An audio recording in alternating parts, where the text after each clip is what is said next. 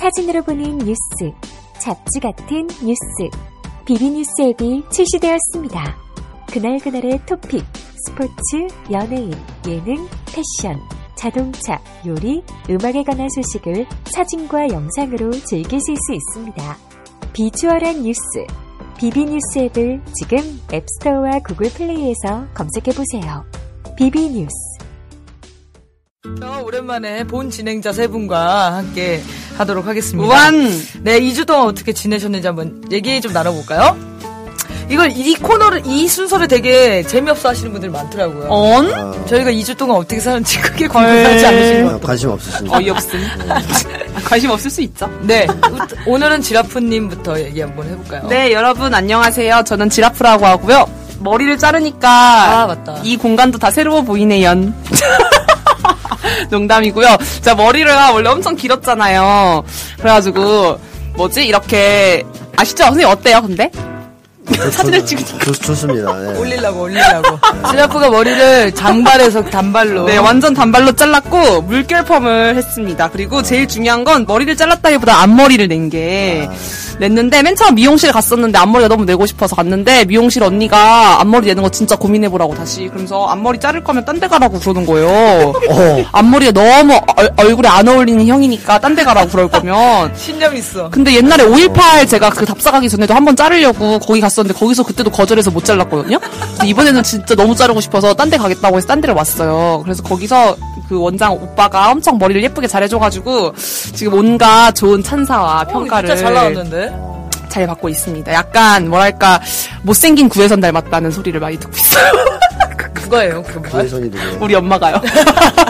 못생긴 구혜선이라고 구혜선이라고 있는데 얼짱. 연예인? 네, 근데 못생긴 구혜선 닮았고 뭐 김윤진, 김하늘, 티파니. 아 창피해. 아, 진짜로 들은 거야? 다한 짱이에요. 사람한테 들은 거죠? 아니야. 여러 여러 거 들었어요. 여러분 들었어요. 근데 제가 머리가 잘라져서 좀 기- 이미지가 좀 상큼했잖아요. 옛날에는 좀 약간 성숙한.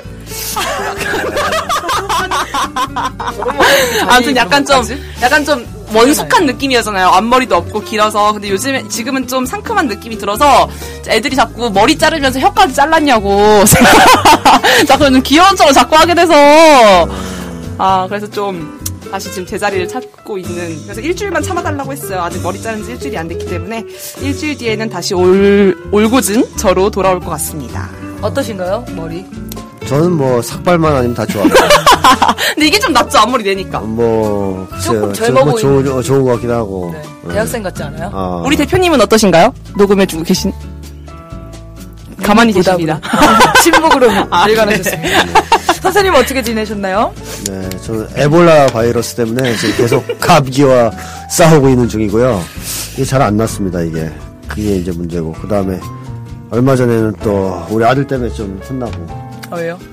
아니, 뭐 저는 이제 우리 아들이 저녁 때 이렇게 뭐 일이 있다 그래가지고 어, 아주 논다 그래서 야 오늘 그럼 우리 영화 한번 볼까 같이 그랬더니 그 마누라 그러는 거예요. 내일 시험이다. 아. 기말고사. 어? 아빠가 도와주진 않는데 영화나 보러 갈래? 영- 영화나 보는 거예요. 그래서 아 시험 그래도 우리 애가 진짜 웃기는 게 이 녀석이 아빠 시험해요 그러면 되잖아. 굉장히 고민을 하더라고 볼까 말까를. 영화를 볼까 말까. 예, 그래가지고선 괜히 이제 분란이 일어났었죠. 어쨌든 뭐 우리 애들이 계속 시험인데 그 애들 챙기느라고 바쁩니다. 또. 네. 강연은요 요즘? 아 강연은 여전히 많아요. 어, 저이 이 스케줄을 보니까 이제 12월 달이 돼야 조금 이제 여유가 있겠더라고요. 이제 11월까지는 거의 꽉 찼고 12월 대회가 있고 근데 또 오늘 전화가 슬슬 오기 시작하는데 12월 달 강의해달라고. 연말에도 왜 강의를 하, 들으시려고 그러는 건지 도대체. 아, 학 높은 학구열. 어, 좀 이제 연말에는 쉬어야 되잖아. 마음을 정돈하고. 네. 저는 영화를 봤습니다. 인터스텔라라는 요즘에 핫한 영화가 있는데. 선생님 혹시 어. 영화 뭐 보시려고 하셨었나요? 저, 저희 애랑요? 공포영화. 영화요? 뭐요? 지금 하고 있는 거 있어요? 아, 아무거나. 우린 좀비 영화를 제일 좋아해요. 우리 아들하고. 저- 저하고 저희 아들하고 꼽는 최고의 영화, 이제 인류가 탄생시킨 가장 걸- 큰 걸작은 레지던트 이블. 아. 의견이 일치하고 있죠. 1탄. 저는 공포 영화 싫어해서. 전 좀비 영화는 진짜 아, 무서웠거든요. 그렇군요. 네. 네, 저는 인터스텔라라는 요즘에 이 크리스토퍼 놀란 감독의 어. 유명한 영화인데요. 음, 정말 재밌게 봤습니다. 정말 3시간짜리 영화가. 어, 엄청 길고. 장르가 뭔데요? SF, 공상가. 아. 그 스토리는 뭐 그런 거예요. 그냥 지구가 또 멸망할 위기여 가지고 우주에 행성 찾으러 가는 거예요. 네. 아, 네네. 네, 그래서 근데 이제 어, 뭐 이렇게 현실성이나 뭐 이런 것들이 되게 진짜 같고 그리고 마무리가 아주 마음에 들었어요. 어, 이? 방송을 들으시면 안 되는데 마무리요 좀 되게 허망 맨날 우주 이런 공상과 그 망.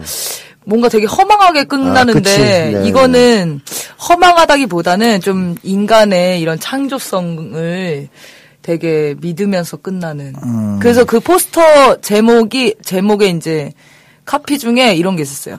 우리는 결국 해, 결국 문제를 해내 풀어낼 것이다. 어, 늘 그랬듯이 뭐 이런 거였거든요. 어, 그래서 그런 기존에 있는 작품들이랑 좀 다른 게 봤고 저 너무 감동받아서 사람들 만나는 사람마다 인류는 위대하다면서 인류는 영원할 거라고 해서 인류의 위대성을 전파하고 있습니다. 근데 진짜 인터, 인터스텔라 그거는 페북에서도 그뭐 예. 방송 효과나 CG 그런 거를 완전 다 자체 제작 해서 CG가 아니라 어. 뭐 모래돌풍 이런 것도 다 골판지 가루 갈아가지고 이렇게 막 만든 거고 그 감독이 CG를 싫어하는 감독이에요. 그래서 폭발을 하면은 진짜 진짜, 건물을. 지어서 폭발시켜요. 어, 그래요? 그게 어. 이제 배트맨, 다크나이트 이런 거 찍었던 아, 감독인데 네네네. 그냥 모든 걸 다 그렇게 하고 우주선도 막 직접 제작해가지고 어. 진짜 아, 촬영하고. 어, 그렇다고 하더라고요. 보고 네. 싶습니다 저도. 근데 이제 제가 페북을 보니까 김갑수 선생님께서 네. 인터스텔라를 정말 혹평하셨더라고요. 진짜 이런 쓰레기 같은 영화가 있냐. 어, 이러면서 한 네 가지를 반박 막 이렇게 하셨는데 아. 네, 뭐 사람마다 보는 시선은 다 다르니까요. 어, 너무 싫어하시더라고요. 나중에 제가 한번 보고 또 말씀드리겠습니다. 맞아요 맞아요. 그래서 좀 평이 조금 갈려요. 뭐 이렇게 좋아하는 사람들이 좀 대부분인데 진짜 별로라고 얘기하는 사람들도 있고. 네, 꼭 한번 보시면 좋겠습니다. 좋아요. 네. 아, 아, 오늘은요, 이 얘기를 해보고 싶었는데요. 지난주에, 아, 네, 지난주 맞죠. 지난주에 그, 어느 아파트 한 경비원께서 그 분신하셔가지고 며칠 전에 돌아가셨죠. 근데 제가 집에서 그것이 알고 싶다를 보다가 그 편, 경비원 편을 하더라고요. 그래서 보다가 느껴가지고 방송 때 한번 얘기하면 좋겠다 이런 생각이 들었어요. 그래서 뭐 인간 이하의 이제 취급을 받은 경비들의 얘기인데, 음, 그 방, 그것이 알고 싶다에서는 현대판 노예라고 인터뷰를 하시더라고요. 경비원이 진짜 자기는 제, 이 경비복만 입으면 강아지보다 못한 존재가 되는 것 같다. 그러면서 이제 그 이런 거에 대한 얘기가 좀 나왔었는데, 어, 어떻게 좀 보셨는지 얘기 한번 해보면 어떨까요? 전 옛날에 대행진단 갔을 때 경비원 아저씨가 제일 무서웠는데. 유인물 돌리다 걸릴까봐? 네, 유인을 돌리면 진짜 뭐라 했거든요 저한테 경비원 아저씨가. 민원이 엄청 들어오니까. 그래가지고 되게 무서웠 무서웠던 분이었는데 저한테는 되게 높은 분이었어요 경비원. 아, 그래서 그랬는데 저는 근데 경비라는 직업이 사실 되게 보람차일 거라고 생각했었거든요. 왜냐면 이제 주민들의 이런 민원들을 관리해주고 주민들에게 되게 사랑을 듬뿍 받을 것 같은 제가 생각한 경비원의 이미지는 그런 거였어요. 사과 예, 주고 떡 주고. 어, 예전에 마을에 청년회장 같은 느낌? 마을 청년회장에서 막 이것저것 부르면 가서 일 도와주고 막 같이 이제 얘기하고 이런 줄 알았는데 세상이 음. 그러지 않더라고요. 어. 이 사건을 알고 경비원이 진짜 힘든 아저씨분들이 진짜 힘들구나라는 걸 느끼 깨달았어요. 그렇게 말입니다. 선생님 좀 어떠셨나요? 뭐 그런 식으로 생각하셨다면 진짜 이 한국사의 실상을 잘 모르시는 건데 네, 진짜 몰랐나 봐요. 트라우마 혹사 이거 안 읽었어요? 아, 읽었죠. 읽었는데. 음. 읽- 아, 읽었는데 그냥 제 이미지의 경비 아저씨는 그랬는데. 아, 그러니까 경비 아저씨가 문제가 있다는 게 아니고 이제 한국 사회가 지금 만인이 만인을 학대하는 사회잖아요. 그 한국 사회가 그렇게 변했잖아요. 그러다 보니까 이제 한국 사람들이 만인이 만인을 서로가 서로를 학대하는 이런 분위기인데 그 할머니도 뭐 사실 이제 학대 당한 사람이겠죠 여기저기서. 그러니까 그거를 이제 자기보다 약하다고 생각되는 경비한테 퍼붓고 또그 경비 아저씨는 또 몰라 모르죠. 이제 자기가 당한 스트레스를 누구한테 풀지는 못 푸는 사람도 있을 거고 못 푸니까 이제 자, 자살을 하실 수도 있는데 이게 이번에 싸우는 심리학에서도 얘기했지만 권위주의적 성격이 되고 있어요. 우리 한국인들이 다. 그러니까 학대를 당하는 걸 다른 사람을 학대를 하면서 풀어요. 그러다 보니까 이제 만인이 만인을 자꾸 학대하는 뭐 이런 세상이 돼버렸죠. 그러니까 그거를 못, 못하고 학대를 못하는 성격, 착한 사람은 견디기가 힘든 사람인가 봐요. 어, 그래서 이제 뭐 자살도 하고 네. 뭐 우울증 걸리기도 하고 네. 그런 거죠. 아, 정말. 안타까웠고 그 할머니가 이제 먹을 거 아파트에서 던져줬던 그 할머니가 장례식장에 와서 이제 사과도 하고 미안하다고. 아저씨 미안하다고 뭐 얘기하셨다는데 근데 어쨌든 이거는 개인의 문제나 뭐 경비원의 직업과 관련된 문제가 아니고 한국 사회 자체의 문제고 네. 예, 한국 사회가 바뀌지 않으면은 이 현상은 계속 심해지겠죠. 네, 모든 직업에서 다 드러나겠죠 뭐. 예, 모든 모든 사람이 서로를 학대할 거리를 찾아서 학대하는 분위기니까. 아 정말 이런 일들이 곳곳에서 정말 다양한 사람들이 자살을 하고 이렇게 일어나니까 아, 네. 그게 너무 정말 안타까운 것 같아요. 뭐 진짜 하루 걸러 자살 소식이 돌- 들려오는 것 같아요 요즘에는. 맞아. 얼마 전에는 일가족 3명 또. 또 자살하고 12살 네. 12살이었 12살이었잖아요, 그 애가. 근데 제 네. 동생 여동생이 12살이거든요. 근데 걔들이 걔가 막 유서에 그렇게 썼잖아요. 우리는 다 함께 있을 거니까 행복할 거야. 막 근데 그걸 그때 그 유서를 쓰는 마음이 어떤 마음이었을까가 생각하니까 너무 슬프더라고요. 그래서 여러 가지 또 안 좋은 소식들이 많습니다. 그것도 있었죠. 할아버지가 그 자기 이제 시신 정리해 줄 사람들 밥 먹으라고 이제 가라고. 10만 원 네. 하고 60만 원 아니었나요? 10만 원. 아, 10만 원. 네. 하긴 60만 원. 아 근데 진짜 더 안타까운 건 너무 착해. 착하셔 어떻게 이렇게? 너무 착한 사람들이 그렇게 된다는 게 착하니까 자살하는 거죠. 착하니까 다른 사람을 못- 다른 사람 못 학대를 못. 하고 자살을 하는 거죠. 착한 사람들이 버틸 수 있는 사회여야 될 텐데요. 근데 이거를 바꾸는 게 그렇게 어렵진 않은데 사실은 전 국민이 몇 가지만 동의하면 되잖아요. 제도를 바꾸자 몇 가지만 그렇죠? 뭐 예를 들어서 소득 격차를 줄이자 과감하게. 그래서 뭐 화이트 칼라든 블루 칼라든 직업이 무엇이든 어느 정도의 기본 소득을 다 보장해주고 음, 큰 차이 없이 그리고 사회보장제도 도입하고 등등등 몇 가지만 하면 되잖아요. 근데 이제 이걸 안 하려고 기를 쓰고 방해하는 이 한국의 이제 집권 세력이 있다 보니까 사회가 안 바뀌는 거죠. 진짜 다 죽어야 바꿔줄라나. 다 죽어도 자기네들은 살 것 같아. 맞아. 죽으면 안 되는 거. 저. 행성 좀 찾아서 가면 좋겠다, 저기. 너무. 떠났다 또. 또 시작됐다. 또 시작됐다. 인터스텔라. 네, 아무튼 안타까운 소식이었고요. 죽지 마세요. 네, 저희 방송을 들으신 분들은 아마 삶의 가치와 의욕을 조금씩은 가지지 않으실까 좋아요. 듭니다. 네, 넘어가겠습니다. 그 네이버 카페를 홍보하겠습니다. 카페.네이버.com ccHUNG-NAMI 지금 카페 회원은 56명. 우와 많이 늘었다. 아까 확인하니까 57명이었던 것 같아요. 이 방송 2, 3천 명이 됐는데. 이제 제가 곧 하면 그거 58 어딜 가야지 만날 수 있는 거야, 정치자들을. 네, 아무튼 그렇고요. 어, 카페에서도 막 피드백이 되니까 좋더라고요. 그래서, 어, 어저께인가요? 갑자기 33일을 우리가 찍었었대. 우리 방송이. 헐 쩐다. 아, 왜요? 순, 모르겠어요? 그래서 찍었다는 글을 보고 들어가서 확인하니까 그때 또 다시 180인가 무슨 한 시간마다 시간 변동이 됩니까 이거? 너무 신기하네요. 시스템 오류 아닐까요? 네, 아니 근데 갑자기 왜 올라갔을까? 그러니까. 신기하네요. 아무튼 33일을 찍고 내려갔습니다. 지금 쭉쭉 다시 떨어지고 있고요. 네, 아무튼 카페 많이 가입해 주시고요. 카페에서 서로 고민이나 이런 거를 나눌 수 있는 공간을 일부러 만든 거니까요. 여러분들 꼭 많이 오셨으면 좋겠습니다. 네. 네, 어, 다, 다- 내일 모레가 수능이죠? 어 네. 화이팅! 화이팅. 죽지 않았으면 좋겠네요, 이번에. 어 맞아. 또 소름 때. 돋았어. 대박. 근데 이, 우리 방송은 19살을 안 들으니까. 문제는 아무 도움이 안 될 것 같아요. 중요한 건 이번 너희 그 이메일이 또 수능 얘기예요. 그, 아, 그렇네요, 맞아요. 너희 금이 지금 수능 맞아요, 얘기잖아요. 맞아요. 네. 아침 또 이렇게 하네. 아, 의도한 거 아니었어? 아, 전혀요. 아. 아무튼, 줄? 수능 보시는 분들이 있으면 방송 들으신 분들 중에, 뭐, 못 봐도 괜찮다라고 생각하고, 당연하지. 도망쳐 나오지만 않으면 돼, 나처럼. 어, 도망쳐 나와도 괜찮습니다. 아, 나도 도망쳐 나와도 돼. 네. 뭐? 그게 마음이 편하다면. 잘 사는데. 네, 아무튼 수능 잘 보시고요. 후기를 읽어드리도록 하겠습니다. 네, 지나가다님, 은봉님 화이팅! 은봉님이 누구죠? 저번, 저, 지지난 방송 와- 오셨던, 우리 지금 만나 오셨던, 음. 네, 은봉님 그렇군요. 화이팅. 찬둥님께서 팟빵에는 아직 안 올라서 아이블로그에서 듣고 있어요. 아이블로그 굳이 X쳐, X. 간접 광고인 줄 알고. 윤식님, 목소리 좋아요. 말 더 많이 해주세요. 아, 말이 없는 애, 여기.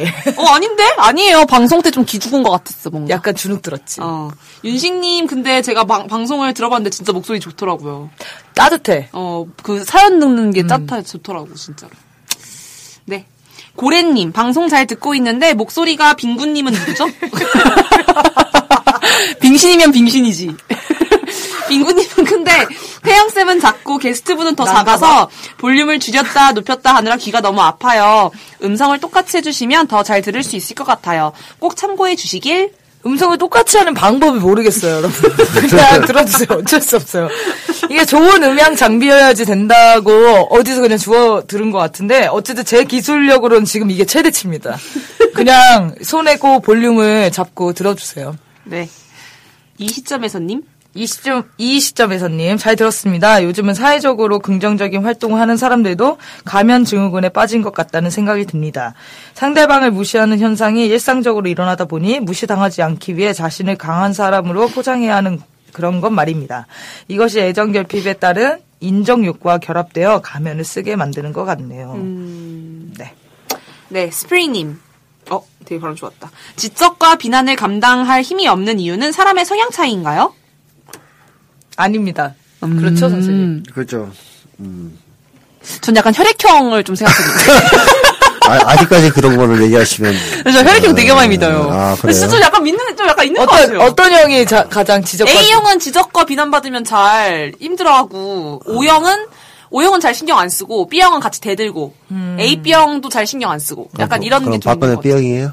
박근혜, 그러, 그러게요. 본인은 무슨 형이죠? 저 A형. 어, 저 이- 진짜 triple A형이어가지고 음. 되게 많이 믿거든요. 그리고 A형과 AB형 남자가 어울리고 뭐 이런 거.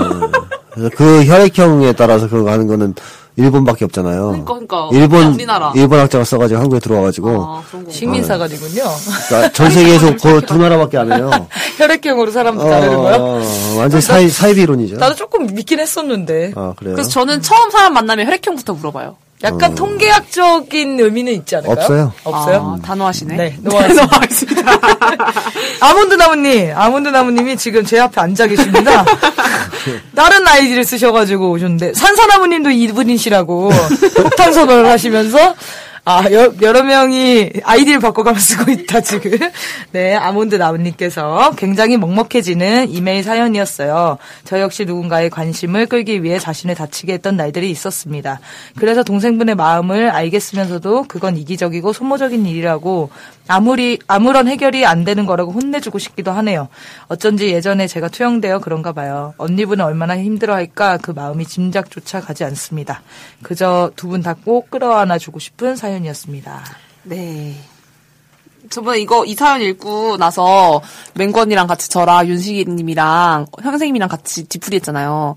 그래가지고 그날 막 서로 막 언니는 맹건이는 언니한테 투영되고 난 동생한테 투영됐는데 막 저는 약간 그걸 부정하기 부정하고 싶은 거예요. 사연에서는 계속 동생이 좀 쓰레기처럼 나왔잖아요. 그래가지고 언니가 그 얘기하는데 아 쓰레기 만들지 마. 나 막 계속 화내고 그래서 이 사연을 이걸 또 읽는데 아 언니분은 얼마나 힘들까.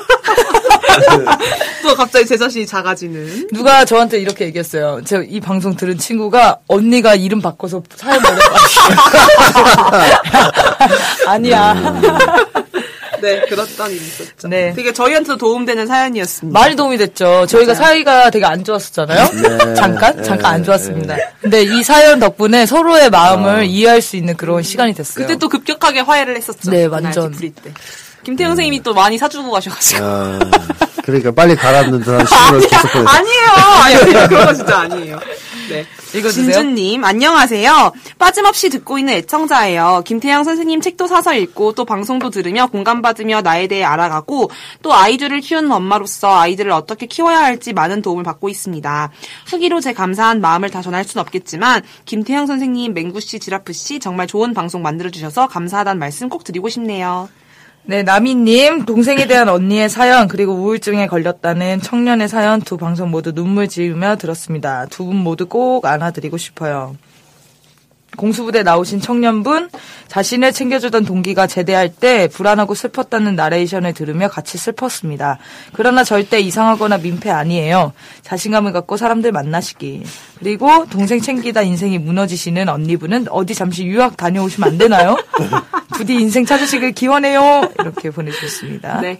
으라차차님, 이렇게 좋은 방송이 순위권에 있어야 되는데, 유, 되지도 않은 문자 써가며 헛소리에 대는 가짜난 힐링 프로그램보다 훨씬 따뜻하고 치유되는 치유되는 방송이에요. 모두 아픈 청춘들이 치유되는 날이 오기를 제대로 사랑해주고 사랑받는 공동체가 부활하길 간절히 소망합니다. 네, 아침님, 제 이름의, 자- 제 나름의 잣대로 치료자를 의심하고 있는 저 자신에게도 지치고 누구를 어떻게 믿어야 할지 모르겠습니다. 그냥 이대로 분석 치료를 진행해야 할까요? 그게 아니라면 어떤 대안이 있을까요? 어떤 대안이 있을까요? 어떤 내용인지 모르겠습니다. 자세히, 자세히 보내주시면. 보내주세요. 네. 후기로는, 이게 제가 다른 심리 팟캐스트를 가봤거든요? 그 후기란에 가봤어요. 아, 후기, 우리가 후기 몇 개고, 거기는 도대체 몇 개인가, 이거 확인하러. 근데, 거기는 이제 다 댓글을 달더라고요. 후기를 이렇게 적으면, 뭐 댓글 달고, 간단히 이제 해주는데, 어. 그게 어떻게 가능한지가 전 신기했습니다. 완전 표면적인 것만 할 것 같은데 뭔가. 네, 아주, 아주 간단하게 하는 거죠. 아무튼. 근데 저희는 안 합니다, 그런 거. 메일을 보내주세요. 네, 봄비님 이번 방송 잘 들었습니다. 김태형 쌤, 맹구, 지라프, 윤식이님 너무 고맙습니다. 윤식이님 사연 정말 잘 읽으시네요. 가슴이 찡했어요. 예전에 잠수 달 타던 친구가 있었는데 이번 방송 듣고 이해가 많이 되었어요. 늘 좋은 방송 고맙습니다. 그리고 사연 보내신 언니님 힘내시고 새로운 삶 되찾으시길. 많은 운동권들한테 도움이 됐던 방송이었죠. 잠수 타, 잠수 탄 애들 을 자기가 어떻게 대했는지 다 돌아, 돌이켜보면서 방송했어요. 네, 이제는 안녕님, 방송 잘 듣고 있습니다. 덕분에 제 문제에 대해 새로운 관점에서 볼 수 있게 되었어요. 한 가지 궁금한 점이 있는데요. 현재 가진 문제의 근원이 되는 과거 시간에 대한 통찰, 감정의 해소가 필요하다고 말씀하셨는데 구체적으로 어떻게 해야 하는 건가요? 단순히 과거의 사건을 떠올리고 그때의 감정을 느끼는 것을 말씀하시는 건가요? 구체적으로 어떻게 실천해야 할지 감이 잘 안 와서 질문 드려요. 책을 읽으세요. 네. 그, 책 제목은 누구에게나 어린 시절에 상처가 있다. 네, 아니 뭐. 안 또 이렇게 또 얘기하니까 좀 그렇네. 여기 체리 세이지님 또 비판을 남겨주셔가지고 다시 편집하고 책을 읽으세요. 이렇게 좋, 좋게 얘기할게요. 사건을 떠올리고 그때의 감정을 느끼는 것부터 시작 아닌가요? 그렇게 시작하는 게 좋고 이제 전문적으로는 자기 분석을 쭉 체계적으로 하는 게 좋으니까 그래서 쓴 책이니까 효과가 좀 있지 않을까 싶은데요. 맞아요. 네, 끊어서, 끊어서 선생님이 이제 일, 책 읽으면서 분석을 해보시라고 했으니까. 자기가 떠오르지 않았던 것들을 찾아낼 수도 있, 는것 같아요. 그렇게 하면. 네. 금율님, 제가 있는 거 맞죠? 네네. 후기 쓰려고 팟빵 가입했네요. 너무 잘 듣고 있습니다. 운전하면서 듣고 어찌다, 어쩌다 보니 67세이신 아버지와 같이 듣고 있어요. 헐. 김태형 선생님 책도 도서관에서 빌려서 읽고 있고요. 이번에 부산에 올라오신, 오신다고 해서 최대한 시간 맞춰서 가보려고 합니다. 맹구, 지라프 씨 잘 듣고 있어요. 웃음소리의 볼륨을 낮추기도 하지만요. 부산에서 아들 엄, 엄마 금율. 네. 네, 잘하고 계십니다. 네.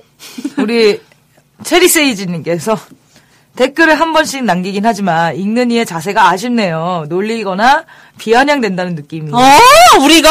들었어서 제가 방, 그 후기로 죄송하다고 글을 남겼어요. 음, 그랬더니 맞았어요. 아 자기가 댓글 지우려고 했는데 답변을 달아가지고 죄송하고 감사하다며. 제 생각엔 그냥 아 뭐 그래서 떠오른 게 있었는데 그러니까 나도 후기 읽다가 아 이거 좀 너무 비아냥됐는데 이렇게 느꼈던 진짜? 그 어, 나도 하나. 있었거든요. 나도 아, 하나 느끼긴 했어. 저도 느끼긴 했어요. 약간 과도했다. 드립이 어. 과도했다. 느꼈죠. 네, 아무튼 사과드리고요. 죄송합니다. 아, 저, 전혀 이제 의도가 있거나 그런 건 아니었습니다. 맞아요. 근데 쭉. 읽으면 재미없으니까. 좀 재밌어 보려고 했는데 죄송합니다. 네. 다음부터 조심하도록 하겠고요. 네. 어, 25회 2부 사연 후기 및 추가 질문이 와가지고요. 어, 간단히 좀 얘기 나누고 넘어가도록 하겠습니다. 제가 읽을까요? 네. 네. 저번에 너무 상담 잘 받았어요. 선생님도 맹구님도 지라프님도 윤식이님도 다들 너무 잘해주시고 떨렸지만 무사히 방송을 마칠 수 있었던 것 같아요. 추가 질문도 받아주신다니 정말 너무 감사합니다. 첫 번째 질문입니다. 방송에서 마- 말씀드리지 못한 것들이 있는데 제가 외모에 많이 집착하게 된 거 어린 시절에 살 때문에 많이 놀림받았던 기억이 있어서였던 것 같아요. 그때 좀 심하게 많이 괴롭힘 당해서 다니던 학원도 옮겼었거든요. 그때 원장 선생님이 하시던 말씀이 생각나요. 자세히 기억은 안 나지만 네가 좀 잘해보지 그러니 라는 투의 말투였어요. 그리고 그 이후에 초등학교, 중학교, 고등학교 때도 친구들을 잘 사귀지 못했고요. 많은 친구들을 사귀고 싶었는데 항상 그러지 못했어요. 어떤 친구는 왜 넌 너의 세계에만 갇혀 사, 사냐고 한 적도 있는데 저 스스로도 많이 두려워요. 내 세계에서만 가, 갇혀 산다는 게 뭔지도 모르겠고 세상에 두, 대한 두려움, 불신 같은 것들이 있는 것 같은데 이런 것들을 깨려면 어떻게 해야 하나요? 어떤 경험을 해야 되는 건지 모르겠어요. 근데 살 때문에 많이 놀림을 받았는데 원장 선생님 네가 좀 잘해보지 그런 이런 건 뭐예요? 네가 좀 뭐 무슨 말하는 거지? 아, 잘해보면 살이 빠지나요 이게? 아, 친구들이랑 잘 지내면 되지 않냐, 네가 뭐 이런 거. 뜻인가요? 네. 음. 자, 근데 어쨌든 이분이 뭐 친구들을 만나지 못한 거는 자신감이 없어서 그랬겠죠. 일단 제일 단순하게는. 그러다 보니까 잘 열지 못하고 친구들 입장에서는 그런 이 분을 보고 왜 네 세계에 갇혀 사냐 이렇게 얘기를 한 거죠. 그러니까 이제 본인이 말한 게 맞아요. 세상에 대한 두려움, 불신. 그러니까 사람에 대한 두려움, 불신이 있었다는 것인데 이런 것들을 깨려면 시간이 좀 오래 걸리죠.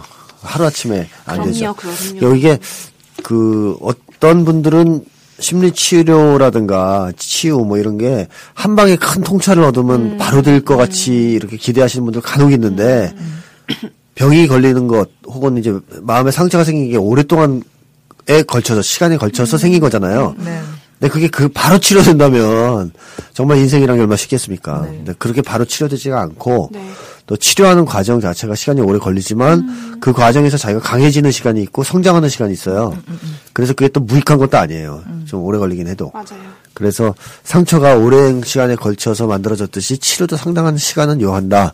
그리고 그 과정을 이겨내는 것이 굉장히 본인한테 중요하다.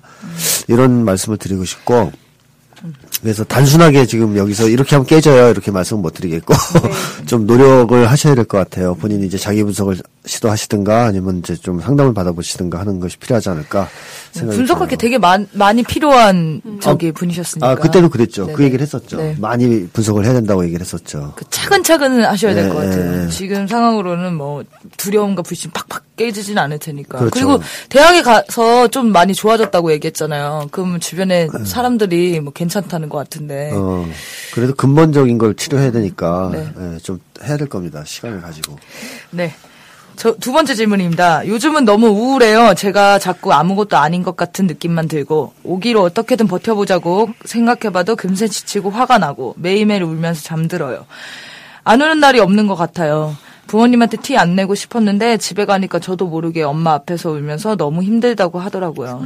흉흉한 꿈을 자주 꾸는데 어두운 밤에 누가 나를 칼로 찌르려고 하는데 그걸 손으로 막는 과정에서 손이 베이고 피가 나다가 결국엔 가슴을 찔려서 꿈에서 깼는데 손에 베인 듯한 느낌이 섬뜩하더라고요.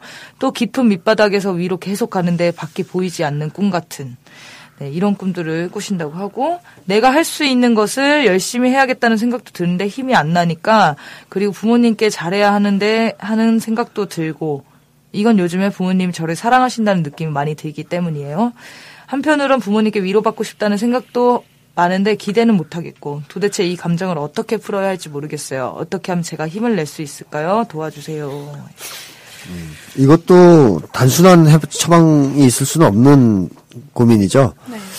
일단 꿈 자체가 이렇게 심각한 꿈을 자주 꾸신다는 것은 굉장히 불안? 상처를 많이 받았고 불안하시고 답답하고 지금 상황이 이런 것들을 반영하는 꿈을 계속 꾸고 계시고 그리고 이제 내가 어- 부모님한테 잘해보고 잘해야 된다는 생각 저는 그때 그거 자체를 한번 되돌려 볼 필요가 있다고 좀 얘기했던 것 같거든요. 그러니까 부모님한테 잘해야 되겠다는 생각이라든가 이런 것들이 과연 타당한 거냐, 어, 부모님 관계는 진짜 어떤 거냐, 그 감정이 뭐냐, 이런 것들을 그 검토를 하지 않은 상태에서 이 막연한 감정 때문에 계속 그런 압박을 받는다면 더 혼란스러워질 거예요. 그래서 차라리 이런 것들을 한번 이번 기회에 한번 들여다보겠다는 생각으로 좀 자기 작업을 하는 게 필요할 것 같아요. 부모님이 저를 사랑하신다는 느낌이 많이 든다고 하셨는데 그때도 나오셔서 사랑받았던 기억을 못 얘기를 못 하셨잖아요. 그러면은 어 사실 아닐 수도 있다라는 걸 전제로 생각해 보는 것도 도움이 되지 아니, 않을까요? 지금은 모르겠는데요. 네. 과거엔 사랑 안 하셨죠, 제대로. 왜냐하면 그랬으면 이렇게 자신감이 없고 살 때문에 놀림을 받고 그 다음에 이런 꿈을 꾸고 이렇게 될 수가 없어요. 근데 그걸 이제 모르니까 이제 지금 어떻게 보면 과거에 대해서도 잘못 이해하고 있을 수도 있고 현재는 잘해주실 수는 있는데 이제 그렇다고 해서 과거의 상처가 없어지는 건 아니거든요. 바로 그래서 그거를 분리해서 이제 좀 검토를 하셔야 되겠죠. 그리고 저는 뭔가 합리화일 수도 있다는 생각이 들어요. 저도 요즘 엄마, 엄마 아빠한테 막 옛날에 상처 많이 받, 받은 거 힘들어했고 제가 막 엄청 외모에 신경을 많이 쓴 것도 엄마 아빠가 막 못생기면 막 못생긴 사람을 어- 우리 엄마 아빠가 되게 싫어했어요. 네. 저희 아빠가 옛날에 그 얘기 안 해줬어요? 저희 아빠가 핫팬츠 입는 건 상관없는데 뚱뚱한 년들이 입는 거 진짜 싫다 그랬거든요, 아빠가. 어. 저한테 막 그런 얘기 맨날 했어요. 아. 그러니까 그 정도로 막 그리고 막 얼굴 성형하고 이런 것도 아빠가 막다 알아서 막 해주고 이런 거 보면은 저도 충분한 사랑을 못 받은 것 같은데 요즘 들면 요즘에 엄마 아빠랑 사이가 되게 좋거든요. 근데 약간 엄마 아빠 늙어가면서 뭔가 좀 저한테 서로 의존하는 게 막 있다 보니까 그렇게 되면 왠지 엄마 아빠를 속에서 날, 날 치유하기 위해서 엄마 아빠를 미워하는 게 사실 마음속으로 되게 힘든 거잖아요. 그러니까 자꾸 합리화로 막 엄마 아빠는 지금 이봐봐 날 되게 의존하면서 서로 좋아하고 있는데 내가 괜한 걸 생각할 수도 있어 막 이렇게 생각되는 걸 수도 있다고 생각이 들었어요 여기 보면서 사실은 있잖아요. 이 치료하는 과정이 지금 부모님 미워하는 거 아니고 미워하는 감정이 있어요 이미. 있는 걸 빼는 거거든요. 아, 해소해서 그렇구나. 미워하지 않게 되려고 하는 건데 치료를 안 하는 것은 오히려 그 미움을 어떻게 보면 계속 그냥 마음속에 남겨놓는 거죠. 위장하는 거죠. 겉으로 맞아, 안- 맞아요, 겉으로만. 그래서 더 나쁘죠. 그게 더 나쁘잖아요. 겉으로 웃으면서 속으로 미워하는 게 더 나쁘잖아요. 그러니까 치유는 사람을 미워하려고 하는 것도 아니고 누구 공격하려고 하는 것도 아니고 그런 어떤 좋지 않은 감정을 다 이제 없애고 내가 어떻게 보면 부모님 훨씬 편하게 대하려고 음, 그렇죠 그런 거죠. 뭐가 진짜 마, 음인지 아셨으면 좋겠어요 네. 네 네, 이것으로 후기와 오프닝을 마치도록 하겠습니다. 여러분의 사연을 메일로 받아 상담해보는 시간, 너의 그 이메일 시간을 시작하겠습니다. 와, 네. 우와, 이번에 사연 보내주신 분은요, 음, 마침표를 안 찍고, 메일을 이렇게 길게 보내주셨습니다. 그래서 네. 아마 요약하느라 고생을 많이 하셨을 것 같은데, 소감 한번 듣고 시작할까요? 아, 고약이요? 제가 항상 얘기하는데 중요한 부분 밑줄 쳐달라고 했는데 역시나 의식의 흐름대로 막 쓰셨더라고요. 그래서 네, 어려워요, 그렇게 쓰기는. 네, 그래서 그냥 했습니다. 근데 뭐 그렇게 딱히 이번에 어렵진 않았어요. 그냥. 아, 그래요? 네. 그냥 왜냐하면 진 의식의 흐름이긴 하지만 사건에 배열이 있더라고요. 시간 순서대로 쓰셔가지고 그냥 쭉 한번 해봤습니다. 네. 네, 사연 읽어드릴게요. 안녕하세요, 청춘남이. 저는 22살 여자 사람이에요. 여자 사람? 네. 사연을 쓸까 말까 100만 번 고민하다가 결국 이렇게 쓰게 되었네요. 저는 지금 재수, 삼수를 거쳐 지금은 사수를 하고 있는 장수생입니다. 수능이 40여일 남은 이 시점에서 허리를 다치게 되어서 누워있는 생활을 하다가 남이를 알게 되고 듣게 되었는데 이렇게 사연까지 쓰게 되었어요. 제 고민은 바로 입시와 관련된 것이에요. 저는 어릴 때부터 자존심도 세고 제가 가진 것보다 많은 것을 인정받고 자랐어요. 하지만 가정 환경은 열악했어요. 할아버지의 암투병과 맞물린 아빠의 부도, 빚쟁이들이 계속해서 찾아오는 집은 싸움도 잦았고 가족들이 다 날이 서 있었어요. 그 안에서 저는 혼도 많이 나고 하고 싶은 거 하고 싶다 말도 못하고 가족들 눈치를 무척이나 많이 봤어요. 예전에 청소를 하다가 어렸을 때 쓴 제 일기를 봤는데 난 고하다. 아무도 내 마음을 알아주려 하지 않는 다. 라는 등에 글이 써 있더라고요. 그래서 그런지 남이 심리적 고아편을 듣고 되게 많은 공감이 갔어요. 이런 성장 과정 속에서 의사소통이 서툰 전 딱 하나 제가 아플 때 부모님과 의사소통이 제일 잘 된다는 느낌을 받았답니다. 저는 정말 크고 작게 정말 잘 아팠는데 그때마다 뭔가 되게 잘 소통된다는 느낌을 받았거든요. 힘든 이 현실 속에서 회피되고 있다는 느낌도 받았고요. 그래서 저는 심리적으로 아플, 아프고 힘들 때마다 크게 아팠던 것 같아요. 내 마음이 쉬고 싶고 위로받고 이해받고 싶어서 내 몸이 병을 만든 것 같다는 그런 느낌? 아무튼 자신감 있고 인기 있던 어린 시절에서 전 가난이 부끄러워지고 나를 외면할까봐 무서워 먼저 숨는 소극적이고 튀지 않는 아이로 커가고 있었어요. 내 진실된 모든 것을 얘기하면 친구들이 나를 미워하고 욕할까? 저는 항상 저를 포장했고 표면적으로는 인기가 있어도 제 마음 깊은 이야기를 하는 상대는 한 명도 없었던 것 같아요. 고등학교 때 성적으로 아 성적으로가 아니고요 성적으로 네 아, 죄송합니다 고등학교 성적으로 인격적으로 날 너무나도 모욕했던 수학 과목의 담임 선생님 그로 인해 얻어진 투명인간 놀림거리 학생이라는 타이틀 속에서 전 거의 매일 신경성 질환을 몸에 달고 살았어요. 과민성 대장이라고 배가 항상 꾸르륵 대는데 그, 그것마저 욕먹거나 웃음거리가 될 것 같더라고요. 나중엔 아예 아프다고 야자를 못하고 병원에 간다 하여도 꾀병이라고 살은 찌면서 뭘 그렇게 아파서 학교를 빠지냐며 선생님들 눈밖에 나기까지 했죠. 그래서 당연하듯 재수를 했어요. 이제 남 눈치 안 보고 온전히 내 공부를 할 수 있겠구나 싶었어요. 그런데 재수를 함과 동시에 맹장 수술을 하게 되었는데 이번 10일 동안 가족들이 우쭈쭈를 그렇게 해주는데 아 이렇게 제대로 위로받고 사랑받을 수 있구나라고 생각했어요. 내 아픔으로 가족과 소통할 수 있구나라는 걸 또 느꼈나 봐요. 건강상의 문제로도 그렇고 다시 학원 가는 것은 끔찍한 고등학교 생활을 다시 하는 것 같아 집독해를 했었는데 이게 뭐예요? 집독해? 아, 그 잘못 쓰신 거라고. 집, 집에서 혼자 공부하는 걸 뭐라고 하죠? 독학? 네, 독학, 독학. 아, 네, 독학을. 했었는데 네. 독학 재수. 네. 네, 친구들한테는 이렇게 해놓고 망하면 쪽팔릴까봐 학원을 다닌다고 거짓말을 쳤어요. 그리고 애들과 연락을 다 끊고 집에서만 있는데 이게 웬걸? 이제는 할머니와 고모가 저를 괴롭히더라고요.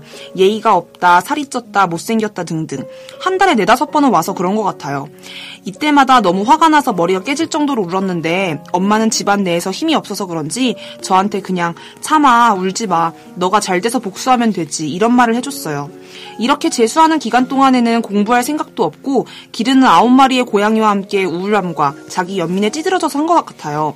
그나마 든든한 지원군이었던 오빠마저 군대를 가버리고 생각해보면 이때 부모님에게 요구했던 모든 게 거절당했던 것 같아요. 이거 하고 해줄게, 저거 하고 해줄게. 전 항상 우선순위에서 벗어났죠. 나는 가족들을 생각해주고 위로해주는데 가족은 나를 존중해주지 않는 느낌이랄까? 그렇게 또다시 삼수를 했어요. 친한 친구들과도 여전히 연락하지 않았어요. 저 되게 이야기 읽는 것 같죠? 네. 할머니랑 고모는 절 계속해서 괴롭혔고 아빠는 아예 소통 불가. 엄마는 제가 힘들 때마다 그냥 피해버리거나 귀찮아했어요. 근데 이런 외로운 상태가 다 몸으로 나타나서 이유 없는 아픔들이 계속되었어요. 자꾸 토할 것 같았고 어지럽고 뭔가 목에 걸린 것 같고 여기저기 병원에 다니다가 한의원에 가게 됐는데 저보고 화병이라고 하더라고요. 화가 많이, 많아서 그런 거래요. 원장님이 서운한 거 화나는 거 얘기해보라고 했는데 눈물이 펑펑 났어요. 할머니, 고모, 할아버지, 아빠, 엄마, 장남이고 군대 가서 휴가 때마다 항상 우선인 우리 오빠, 뒷전인 나까지. 지금은 사수 중이에요. 그냥 대학을 못, 가, 못 하니까, 못 가니까 사수하고, 학원 보낼 돈은 없으니까 집에서 하고, 책상에 그렇다고 앉아 있으면 공부는 어떻게 해야 할지 모르겠고, 다들 날 이상하게 보고 부끄러워하고, 그렇지만 난 남들한테 말도 못하고, 나도 잘나고 싶고, 좋은 친구들도 만나고 싶은데, 다시 다 좋게 정리하고 싶은데, 그러지 못해서 너무 고민이에요. 고모들은 다시 또 와서 날 막 공격할 것 같고, 그래도 이젠 제 스스로도 회피하는 게 눈에 보여서 집 밖을 벗어나서 독서실도 가보고 공부도 조금씩 손에 잡아가고 있는데 그래도 마음이 불안하고 제 스스로 할 수 있는 게 아무것도 없고 의존도가 너무 높은 것 같아서 슬퍼요. 제 자신이 올곧게 서고 제 자신을 지키고 싶은데 어떻게 해야 할지도 모르겠고요. 집안 식구들에 대해서는 공부로 자기 학대적인 소극적인 반항을 하는 것 같기도 합니다. 제가 정말 공부를 잘하고 싶은 마음은 있는 건지 갑자기 글을 쓰다 보니 의심도 드네요. 죄송해요. 제 마음이 주체가 안 되나 봐요. 이렇게 제 마음이나 일들을 글로 정리해 본 게 처음이라. 청춘남이 들으면서 진짜 많이 위로받고 깨달음도 많이 얻고 제가 살아온 일들에 대해서 다르게 생각해 볼 수 있는 기회 주셔서 너무 감사해 하고 있어요. 그럼 번창하세요. 이렇게 보내주셨습니다. 네. 음, 내일 모레 수능인데, 이제 독서실을 나가신다면. 아, 40일 전이니까 지금. 40일 전에. 네, 아, 여기 40일 이거 전에 보내신 건가? 그러니까 이거 쓸 때는 수능 40일 남은 시점에 보내신 거니까. 아, 네. 근데 약간 어 이것도 되게 비아냥거린다고 생각하시면 어떡하지? 아, 괜찮아. 괜찮아 편집해 주세요. 약간 글을 요약하면서 느꼈는데 좀 애기 같다는 느낌? 그래서 좀 애기 같이 읽어봤어요. 아, 저만 괜찮아요. 그 저는 비아냥되는 것 같지 아, 않은데요? 어, 되게 막, 그러니까 약간 아직도 막 투정 부린다는 느낌? 네. 사연에 투정 맞아요, 부리고 맞아요. 싶다는 느낌이 좀 들어가지고 네. 그렇게 진짜 처음, 자기 얘기를 처음 이렇게 쓰신다고 하니까, 예. 그렇게 나오는 것 같아요, 정말. 자연스럽게 그냥 두두두두 이렇게. 조금 그 그러니까 산만하기도 하고 처음 네, 처음이라서 어쨌든 표면적인 고민은 지금 사수를 하고 있는데 공부할 의욕이 잘 안 생긴다 그리고 마음이 심란하다 네. 이게 이제 표면적인 고민이죠. 자 이제 수능이 이틀 남았네요, 그죠? 아, 사수 어떻게 하지? 저 기숙학원 있을 때 사수였던 언니를 이- 봤는데 어. 네. 그때 생활담임 선생님이 넌 인생은 아 이런 얘기 하면 안 되겠구나. 죄송합니다. 수능 끝나고 들으세요. 수능 끝나고 나가. 아, 네. 막 그때 그렇게 언니한테 막 그랬어요. 너는 인생이 벌써부터 막 4년 늦춰진 거라고. 지금 막왜 이렇게 사냐고 막. 어, 뭐 그렇게, 그렇게 얘기해요? 네, 막 그렇게. 왠지 그러니까 그걸로 그, 자극을 그준 선생님. 한 20년 늦춰진 것 같은데 삶이. 어, 그말 듣는 순간 한 10년 늦어졌겠네요. 엄청 그랬습니다. 저는, 저는 수능 하면 딱 기억나는 게 옛날에 동창회를 나갔는데 간만에 만난 놈인데 그런 거예요, 저보고. 너를 보면 잊을 수 없는 트라우마가 있다는 거, 자기가. 상처를, 너 때문에 상처를 입었다, 이거예요, 자기가. 뭐? 그래서 내가 뭐, 뭐, 그랬더니 수능을 한 달인가 두 달 앞둔 날 제가 무- 걔를 부르더니 그러더라요. 진지한 표정으로 야, 2차 방정식이 뭐냐 그러더래요. 그래서 걔가 이 자식이 정말로 몰라서 물어보는 건지 아니면 장난치는 건지 반대 되게 진지하더라고요 표정이 그래서 그 순간 진짜 모르는구나 그래서 이걸 어떻게 얘기해 줘야 할까 이거 중학교 때 하는 거라는 사실을 그래서 얘가 그때 이제 얼버무리고 이렇게 갔다 그러더라고요 그래서 나중에 보니까 제가 이제 수학을 형편없이 봤거든요 진짜로 그래서 그거- 재수하셨죠? 네 아. 그것 때문에 죄송한 거죠 2차 과정실 모르셔서. 어, 2차 방정식 몰라가지고 수학을 전면했으니까 거의 빵점 깜 빵점 가까이 맞았어요 웃겨. 그래서 그 친구가 계속 그래요. 너, 너 때문에 내가 얼마나 괴로웠는지 아냐, 그때. 어? 가르쳐 줄 수도 없고, 또 직면시킬 수도 없고. 지금도 그 얘기를 해요. 자, 이제 수능 트라우마죠, 그 친구한테는. 자, 쓸데없는 얘기인데요. 자, 오늘 사연에서 제가 조금 얘기해 보고 싶은 게, 우선 이분이 어릴 때 자존심이 세졌다고 이렇게 표현을 했어요. 네, 맞아요. 그죠? 네. 근데 한국 사람들이 이제 통상적으로 쓰는 자존심이라는 말과 진짜로 원래 자존심이라는 말은 좀 다르잖아요. 그래서 그거를 어, 좀 구분해서 사용을 해야 된다. 자존심이 셌던 게 아니고 어릴 때는 뭐 허영심이 셌든 아니면 고집이 셌든 뭐 이런 것이고 자존심은 원래 되게 좋은 거예요. 자기를 사랑하니까 어, 존중, 기본적으로. 어, 존중하는 거니까. 어, 그래서 보통 자기애가 있다 그러면 그걸 이기주의라고 생각하는 사람들 있죠. 그쵸. 어, 나를, 자기를 사랑한다 어. 그래서. 근데 그건 이기주의하고 전혀 상관이 없어요, 원래 자기애는. 음. 자기애도 좋은 거예요. 어, 자기애가 있는 사람이 사실은 자기애가 가능한 사람만이 다른 사람을 사랑할 수 있거든요. 음. 그러니까 자기애는 굉장히 중요한 거고, 자존심도 마찬가지예요. 그게 없는 사람은 인간이 아니죠. 음. 자존심이 없으면. 그러니까 자기를 존중하는 거니까. 이게 원래 좋은 의미로 우리가 이제 사용되는 건데, 우리가 통상적으로 이제 욕할 때는 이런 의미로 쓰는 건 아니라는 거. 그래서 이제 그쵸. 예, 자존심 세다 뭐 이런 거할 때는 좀 언어를 좀 달리 썼으면 좀 좋겠다. 뭐 고집이 세서 내지는 뭐 이제 뭐 이런 식으로 표현을 하는 게 맞지 않을까 하는 생각이 들었고 그래서 일반인들이 쓰는 말과 이 심리학적 용어를 좀 혼동하지 말아야 되겠다는 거 하고요. 그 다음에 이제 이분이 가난에 대한 얘기가 나오잖아요. 네. 근데 이 가난 때문에 가족 불화가 생겼다는 식으로 이제 쓰셨단 말이에요. 그렇죠. 집이 부도가 나서. 예, 그 전까지는 그 전까지는 괜찮았고 가난이 있어서 집이 부도가 나고 가정이 엉망이 돼서 그때부터 좀 불우해졌다라고 생각할 수도 있는데 네. 사실은 제가 볼 때는 그렇지 않다라는 거죠. 그러니까 가족이 어차피 문제가 있었는데 가난이 그걸 폭파시켰다. 그러니까 이제 표면화시켰다라고 봐야 되지. 네. 가난 때문에 불화가 생겼다? 그렇지는 않거든요. 그러니까 가족 관계가 좋으면 가난은 어떻게 보면 가족을 더 단합시킬 수도 있어요. 맞아요. 더 그 과정에서 가족들이 더 사랑하게 되고 더 결속이 강해지고 하는 경우도 있어요. 그러니까 시련을 같이 이겨내는 과정에서. 그래서 그런 게 이제 옛날에도 보면 인간들이 통상적으로 가장 높은 수준의 그 인간 간의 결합은 동지애라 그러죠. 옛날에 뭐 이제 독립운동가들이 서로 결합하는 거 뭐 이런 거 있죠. 근데 그게 일반인들 사이에서 흔하지 않잖아요. 일반인들 경험할 수가 없, 없는데 일반인들이 그 결속하는 것 중에서 가장 강고한 결속은 전우애라 그래요. 어. 전쟁터에서. 왜 그럴까요? 진짜 두- 그거밖에 없으니까. 어, 생사고락을 같이 나눴으니까 거기서 생사고락을 나누면서 친구 총 맞을까봐 구해주고 막 이랬잖아요 서로 그 과정에서 어때요 사이가 벌어져요? 아니죠. 아니 훨씬 튼튼해지죠. 그래서 군대에서 전쟁 같이 한 사람 친해요. 굉장히 친해요. 그래서 이런 걸 보면 가난이라든가 시련이 가족을 붕괴시키거나 불화를 만들어내는 건 아니라는 거죠. 거꾸로 일 가능성이 더 높다. 원래 불화가 있고 문제가 있었으니까 가난이 그것을 표면화시켜서 하고 사람들은 근데 문제는 가난 때문에 그랬다고 생각하는 수가 있다는 거죠. 자유주의, 아니, 자본주의 사, 사상이군요. 그렇죠. 네. 네. 그 예를 들면 옛날에 정주영 씨 같은 경우도 가난했을 때 가족들한테 돈 다 끌어다 써서 주변에 일가족을 다 거지로 만든 적도 있어요. 자기 빚 타- 갚으려고. 근데 형제들 사이가 멀어지지 않아요. 어, 되게 좋아, 거의 긴밀하게 잘 힘을 합쳐서 잘 이겨내거든요. 그런 걸 보면은 여기 이분 사연을 보내신 분의 가정 자체가 이미 좀 문제가 있었다고 봐야 됩니다. 이 가난으로 해서 이렇게 그 식구들이 이상, 이상해진 게 아니고. 그리고 어릴 때 이분은 굉장히 자기가 좋았는데 상태가. 친구들한테 인기도 많고 사람들 사랑도 받고 자기 대인 관계도 잘했고 그랬는데 가난으로 해서 내가 갑자기 다운됐다 추락했다 이렇게 생각하는데 그것도 아니라는 거죠. 원래 안 좋았어요 별로. 안 좋았는데 제가 볼 때는 재능이 있는 분이고 어. 뭐 천성이 이렇게 문제가 있는 분도 아니기 때문에 친구들이 좋아했던 거는 맞을 거예요.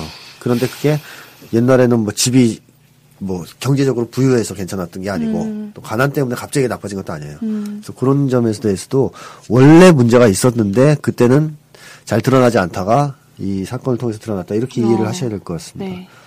그래서 우리가 흔히 자본주의 사회에서 살다 보면 안 되면 다 가난, 아. 잘 되면 어, 돈이 들어왔을 돈 때. 이렇게 생각하는데 어림도 없는 얘기라는 거죠.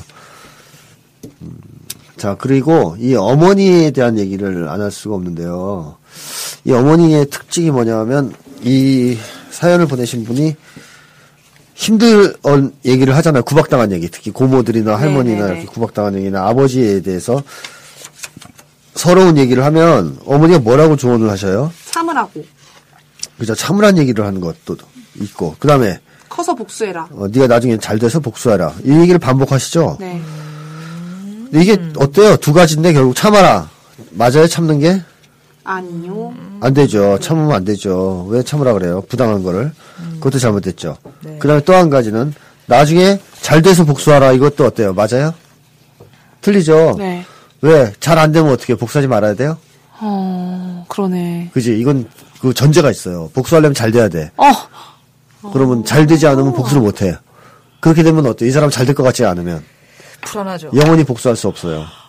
참고 살아야. 영원히 참고 살아야 돼. 소름. 이렇게 또 바꿔 생각하니 소름. 그러니까 이런 얘기는 하면 안 돼요. 잘 안 돼도 복수해라 이렇게 해야지. 그럼. 어, 그리고 더 좋은 것은 네, 그게 굳이 미래에 복수하지 말고 지금 네. 지금 표현하고 지금 해라고 해야 될지 그걸 또 참고 왜 나중에 하라 그러고. 그래서 화병에 걸렸구나. 그렇죠.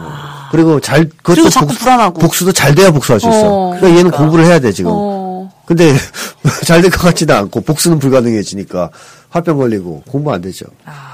이게 이게 좀 안 좋아요. 이렇게 진짜로, 이게. 달래주는 것도 아니고 힘을 주는 것도 아니에요. 어. 뭐 우리한테 뭐 우리 지금 박근혜 때문에 스트레스 받는데 나중에 너희들 출세해서 박근혜 어, 어, 한테 복수. 아, 맞아. 우리 아빠 맨날 하는 소리야, 그 소리야. 어, 그러면 어떻게 그거 화- 공부 더 잘하라고. 그러면. 풀려요? 뭐가? 그래서 뭐 우리 지라프 씨가 대통령 되면 이게 해결돼요? 맞아. 아, 대통령 못 되면 어떻게 알아? 복수 못 하는 거잖아. 그러니까요. 안 되죠. 그러니까 우리가 이 상태에서 복수할 길을 찾아야 돼요. 그죠? 우리가 대통령 된다면 복수할 수 없으니까. 자, 이렇듯이 이게 안 좋다는 얘기입니다. 이런 게 전혀 위로가 되지 않을 뿐만 아니라 그 사람을 무력화시켜요. 음, 무력화시키고 답답하게 만들어요. 그러니까 문제 해결에 굉장히 도움이 안 되는 일단 어머니의 조언이다. 이런 얘기를 좀 드리고 싶고. 이분의 가족의 특징이 있죠. 어떤 특징이 있냐면 일단 비난을 많이 하는 가족이다. 음, 맞아요. 특징이 있어요. 그죠? 할머니, 고모. 어, 비난에 이제 고수들이 쭉 퍼지네 있죠. 네. 그래서 이제 일단 할머니가 상당히 무서운 분인가 봐요. 그런가 봐요. 그죠? 네. 그 40번 보면 뭐라고 돼 있냐면요. 읽어드릴게요. 예. 내가 잊고 싶은 두려움은 할머니에 대한 두려움. 나에게 무슨 말을 할까 무섭고 나에게 했던 안 좋은 말들은 그냥 다 잊어버리고 싶다. 그러니까 이분이 제일 무서운 게 할머니예요. 와, 그러네요. 그죠? 굉장히 무서운가 봐요. 그리고 또 무섭게 31번에도 보면 이렇게 나오죠. 윗사람이 오는 것을 보면 나는 무섭다. 나에게 무언가 부정적인 이야기나 걱정이나 그런 류의 이야기를 할 것 같다. 아, 이것도 아마 할머니의 영향이 가장 크지 않을까. 거기에는 이제 고모들 있지 않습니까? 네. 이제 아, 고모 진짜 싫어. 예, 습격해서 이렇게 한 번씩 고모 싫어해요. 아 그래요? 한 번씩 쳐들어오는 고모들. 네. 네. 어 그리고 아버지는 어떤 분인가요? 잔인해요. 여기 있어요. 내 생각에 가끔 아버지는 잔인하시다. 이번에. 어 그리고 뭐가 자- 잔인하시지? 모르겠어. 잔인한데 어떤 사람일까요? 이 아버지는? 음, 아버지. 마마보이. 아, 예, 마마보이, 마마보이 맞아요. 그리고 여자 희생을 당연하게 봐요. 어 아, 할머니가 진짜 아끼는 그런 외아들 느낌이구나. 막 오냐 오냐 막. 아니 아니에요. 이거 아니야? 아닌 것 같고. 괜히 아, 이, 이. 할머니 무섭고 앞, 이 할아버지도 좀 무서운 것 같아요. 맞아요. 그래서 여- 이분이 정확히 표현했어요. 29번 보세요. 네, 읽어드릴게요. 내가 바라기의 아버지는 지금은 너무 아 허수아비 같은 분이시라 할머니 할아버지 아들만 있- 아들만 되지 말고 조금 더 자기 가정 엄마 오빠 나를 좀 챙겼으면 좋겠고 불리하고 복잡한 일이 있으면 나 몰라라 엄마한테 모든 일을 떠넘기지 말고 가족들의 희생만을 너무 강요하지 않으시면 좋겠지만 현실적으로는 그냥 더 이상 빚 늘리지 말고 일 벌리지 말고 지금처럼 성실하게 회사 다니시면서 하고 싶은 여가 활동 계속 하시면 좋겠다. 그래서 지금- 여기 정답이 있네요. 거기서 악화시키지 말라 이거인데 네네네. 뭐예요? 딱 한마디로 허수아비. 그러니까 되게 약한 분인 거죠. 아, 빈구네 빈구. 어. 할아버지 할머니한테 댓글에 빈구님이 여기 있네요. 어, 꼼짝 못하는 그렇죠. 그래서 사실 이분은 가족을 챙겨야 되는데 그죠? 아내 그다음에 오빠 나 자식들을 챙겨야 되는데 할아버지 할머니한테 쥐어 사는 분이에요. 자, 근데 이제 허수아비인데 이 허수아비가 제가 사운드 심리학 읽어 보셨어요? 어, 어, 저 표정 아, 하나도 어, 아직 하나, 하나도 안 읽으셨다는 저 표정. 거기서 권위주의적 성격을 꼭 읽으셔야 아, 되는데 네네네네. 권위주의적 성격을 보면 뭐라고 되어 있습니까? 무력한 자의 심리죠. 네. 무력한 자. 이 아빠가 어때요? 무력한 자죠. 네. 무력한 자는 어때요? 권위주의적 성격의 특징은 SM. SM. 학대를 받으면 나도 학대를 하는. 학대자와 피학대자의 심리가 혼재된 게 바로 권위주의적 성격이잖아요. 자, 이 아빠가 그런 거죠. 할아버지 할머니한테 학대받고 그걸 누구한테 해요? 엄마. 엄마, 자식들한테. 자식들. 그래서 이, 아, 이분이 볼 때는 잔인해. 아빠가. 그쵸. 그렇죠? 잔인한데 사실은 허수아비예요. 아하. 무력한 자. 오호라. 에라디야. 정답이 났다. 네. 이 아빠가 상당히 무력하다는 것은 네. 복잡한 일이 있으면 그걸 누구한테 또 떠넘겨요? 아내한테 떠넘겨요. 엄마한테. 진짜 왜 이렇게 엄마들을 괴롭혀? 괴롭히는 게 아니라 자기가 못하니까 어, 떠넘기는 거죠. 맞아요. 근데도 괴롭히는 거죠. 집에서 큰 소리 치면서. 이, 이 정도로 힘이 없으면서. 완전 무력한 자들이 하여튼 유세를 떨고 잔인하게 구는 거죠. 그래서 국민들한테 잔인하게 구는 놈들도 사실은 뭐예요? 무력한 놈들이죠. 안 그래요? 미국한테는, 미국한테는 어때요? 엄청 벌벌 굴고.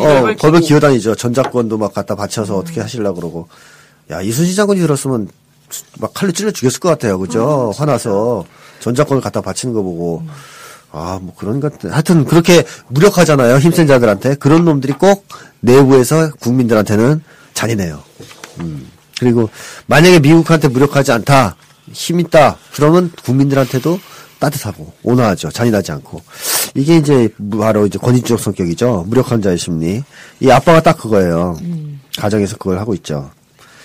자, 그래서 이 분이 바라는 건 가만히 있어라 좀 제발. 더 이상은 이제 어? 빚도 늘리지 말고 일도 벌리지 말고 그냥 이렇게 하- 살다가 그냥 멈추세요 정도인데 이 아버지가 결국엔 존재감이 없는 분이에요 가정에서 할아버지 할 할아버지 할머니 특히 할머니의 세상 이 집안은 그리고 고모들의 세상 아. 버지는 거기에 이제 부안해동에서 휘둘리는 이런 이제 가족이죠. 그럼 이거 이런 이제 그 비난하는 가족을 에 제동을 걸 수 있는 사람은 사실 어머니밖에 없을 텐데 어머님도 너무 약하죠, 네. 그죠? 아까 얘기했듯이 참아라, 나중에 잘 돼서 복수해라 이렇게 자꾸 얘기를 하시는 분이다 보니 여기 13번 좀 읽어드릴까요? 네 어떻게 딱 찍으셨어요, 벌써? 아 선생님 쿵짝. 네. 나의 어머니는 열심히 경제활동을 한다. 가정 내에서 부당한 일, 부잣집이라고 속아서 결혼했지만 빚밖에 없는 집이었는데 그 빚 다 갚아가고 있고 23년째 계속되는 시집살이, 남편이나 고모들의 나쁜 말이나 행동에 대해서도 참고 좀 어리석게 희생적인 분이시다. 자, 그래서 이 어머니가 말이죠. 자기도 참았으니까 애도 보, 애 보고도 참으라 그러는 건데, 그래서 이 어머니는 복수를 했어요? 못했죠. 못했죠. 23년째 못하고 계십니다. 23년째 못하고 계시죠? 성공을 못하셔가지고. 어, 잘 되지 못해서. 어, 근데 제가 볼 때 이, 이, 이 어머니는 잘 돼도 복수를 못 하실 분이에요. 너무 오래 참았기 때문에. 어, 그래서 이거를 자식한테 대물림을 하려고 하시는데, 이제 그것도 문제고, 그 다음에 어리석다 그랬잖아요. 네. 딱 맞죠? 느끼, 느끼네, 예, 딸도. 아는 거죠. 어리석다는 거죠. 엄마가 너무 어리석다. 그리고 어머니도 지금 상태가 이렇게 좋지는 않을 거예요. 이렇게 참고 사셨다면. 예, 화병에 같이 걸려 있을 가능성도 있죠. 근데 이 어머니가 자식하고는 이렇게 좀 뭐랄까 지지를 해주고 막아주고 어떤 부 그 비난을 막아주고 하는 역할은 못해도 소통이라도 잘 되면 좋은데 소통도 잘 안 되는 것 같아요. 그렇죠. 음, 네. 네. 이분이 이제 26번을 보면 읽어드릴게요. 네. 어머니와 나는 친하다. 어, 그래요. 장난도 치고 항상 전화하고 이야기하고 심지어 잠을 잘 때도 같이 자고 그런데 소통이 아주 막 잘 되는 것은 아닌데 내가 내 감정을 표현하면서 조금씩 나아지고 있는 것 같다. 아, 그러니까 이제 되게 친한데 네. 잠도 같이 자는데 소통이 잘 안 되는 것 같은 느낌을 받아요. 왜 그럴까요? 참으라고 하니까 자꾸. 그렇죠. 중요할 때 중요할 때 지지를 안 해주니까 음, 소통이 잘 된다는 건 뭐죠? 무조건 말이 통한다는 건 아니잖아요. 그쵸? 예를 들어서 내가 요구하는 거를 들어주기도 하고 음. 내 힘들어하면 격려도 해주고 내가 어려움에 처하면 도와주기도 하는 게 소통 아니에요? 네, 맞아요. 음. 한편으로 그렇죠. 근데 이 엄마는 어때요? 중요할 때마다 도망치거나 등을 돌려요. 그리고 그러면 대화할 때도 분명히 부담스러운 말은 피하려 할 겁니다. 아, 그 느낌 진짜 싫은데. 그죠? 그러면 소통이 왠지 안 되는 듯한. 어, 막히는 것 같은. 어, 뭔가 이런저런 얘기를 막 하는데 정말 꼭 필요한 얘기로 들어가려고 그러면 피하는 듯한 느낌을 받죠. 사연에서도 나왔었잖아요. 귀찮아하고 네. 부담스러워한다고. 네. 그러면 소통이 된다고 느끼지 못하죠. 그러니까 소통도 용감한 사람이 하는 거지. 겁 많은 사람은 또 소통도 잘 못하는 거예요. 자, 이게 이 집안의 가장 큰 문제예요. 그러니까 이제 이분은 소통이 되는 사람이 없다. 집안 내에서. 어, 사실 오빠하고도 제가 볼 때 소통이 잘 되는 건 아니고 오빠가 이제 많이 너그럽게 어. 동생을 이렇게 아껴주는 정도는 좋은데 아주 뭐 깊게 소통을 해본 경험이 없는 것 같고 그다음에 비난을 너무 많이 받은 게 문제죠. 아 그다음에 이 집안의 또 하나의 특징은요 가난을 되게 부끄러워한다는 거죠. 온 가족이? 온 가족이 거의 다 가난도 부끄러워하고요 남의 눈을 되게 많이 의식해요. 사람들이 자신감이 없어서. 그래가지고 이게 또 뭐랑 결합이 되냐면 가난에 대한 부끄러움이 비난을 받으면서 갖게 되는 부끄러움 그러니까 결합이 돼서 이분이 가난에 대한 좀 심각한 컴플렉스가 이제 생겼을 가능성이 있어요. 이게 합쳐지니까 두 가지가. 네. 그 사실은 가난 자체를 진짜 지금 힘들어하기보다는 이 버림받는 느낌, 가족들한테 거절당하는 느낌 이런 것이 가난과 결합이 되면서 가난을 특별히 무서워하게 되는 경향이 생긴다. 그래서 이 가족이 쉽게 얘기하면 상당히 거짓말을 잘하는 가족이거든요.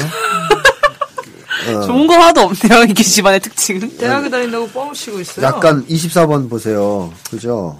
우리, 우리 가족, 가족의- 음, 우리 가족이 나에 대해서 부끄러워하는 것 같은 느낌을 받을 때가 있다. 남들한테는 거짓말을 한다. 대학에 다닌다고. 정작 내가 무슨 공부를 어떻게 하는지는 관심이 없다. 어, 이거 이거 상당히 센 거짓말이죠. 이거 이거 대박이에요. 아니 제가 아는 애가 네. 교대를 들어가려고 했는데 떨어진 거예요. 네. 근데 엄마를 2년 동안 교대 다닌다고 뻥쳤어. 어. 등록금도 다 받아 썼어. 어. 그 2년 동안 이제 재수를 해서 자기가 들어가겠다 이렇게 생각하면서 이제 쓴 네. 거야. 근데 결국에는 이제 걸려서. 유학으로 유학 보내 버렸는데 어. 그 얘기 듣고 나니까 엄청난 거짓말인 거잖아요. 자기 삶이 송두리째 거짓말을 쳐야 되는데 네. 이거 온 가족이 이걸 같이 맞장구 치면서 할 거 생각하니까 어. 그게 더 노력이야. 그렇게까지 노력하고 싶은 거. 어, 그 정도 절절하겠죠? 이 가족들한테는? 센 집안이죠. 그러니까 거짓말은. 그러니까 이 정도의 모습을 봤을 때 지금만 그러기 것 같진 않거든요. 계속 그러겠죠. 나중에 취직하면 취직한다고 예, 했을 그리고 거예요. 옛날부터는 그랬을 거라 거죠. 또 딴 데 했다고 거짓말할 수 있겠다. 어, 어릴 때부터 그랬을 거야 아마. 음. 그래서 이제 뭐 예를 들어서 이분이 잘 나가고 좀 어릴 때뭐 이제 재능도 있고 하니까 음. 그럴 때는 또 막 자랑하다가 안 됐을 때는 다 그걸 숨기고 또 거짓말하고 이렇게 하면서 철저히 그 외부에 거짓말을 하는 이런 근데 행동을 했- 이분이 그러면 그걸 느끼면서 더 부담스러웠겠네요. 더 그렇죠. 부담스럽고 음. 가족들도 싫고 그런 모습도 그리고 본인도 배우죠. 그쵸. 음. 자꾸 친구들한테 대학 아, 거짓말하잖아요. 어, 학원 다닌다고 거짓말하고. 예. 어쩔 수 없이 배우죠. 그, 그런 풍토에서 자랐으니까. 아하! 뭐, 선악기 3년에 풍어리를 돋는다고. 대단한데? 어쩔, 어쩔 수 없어요.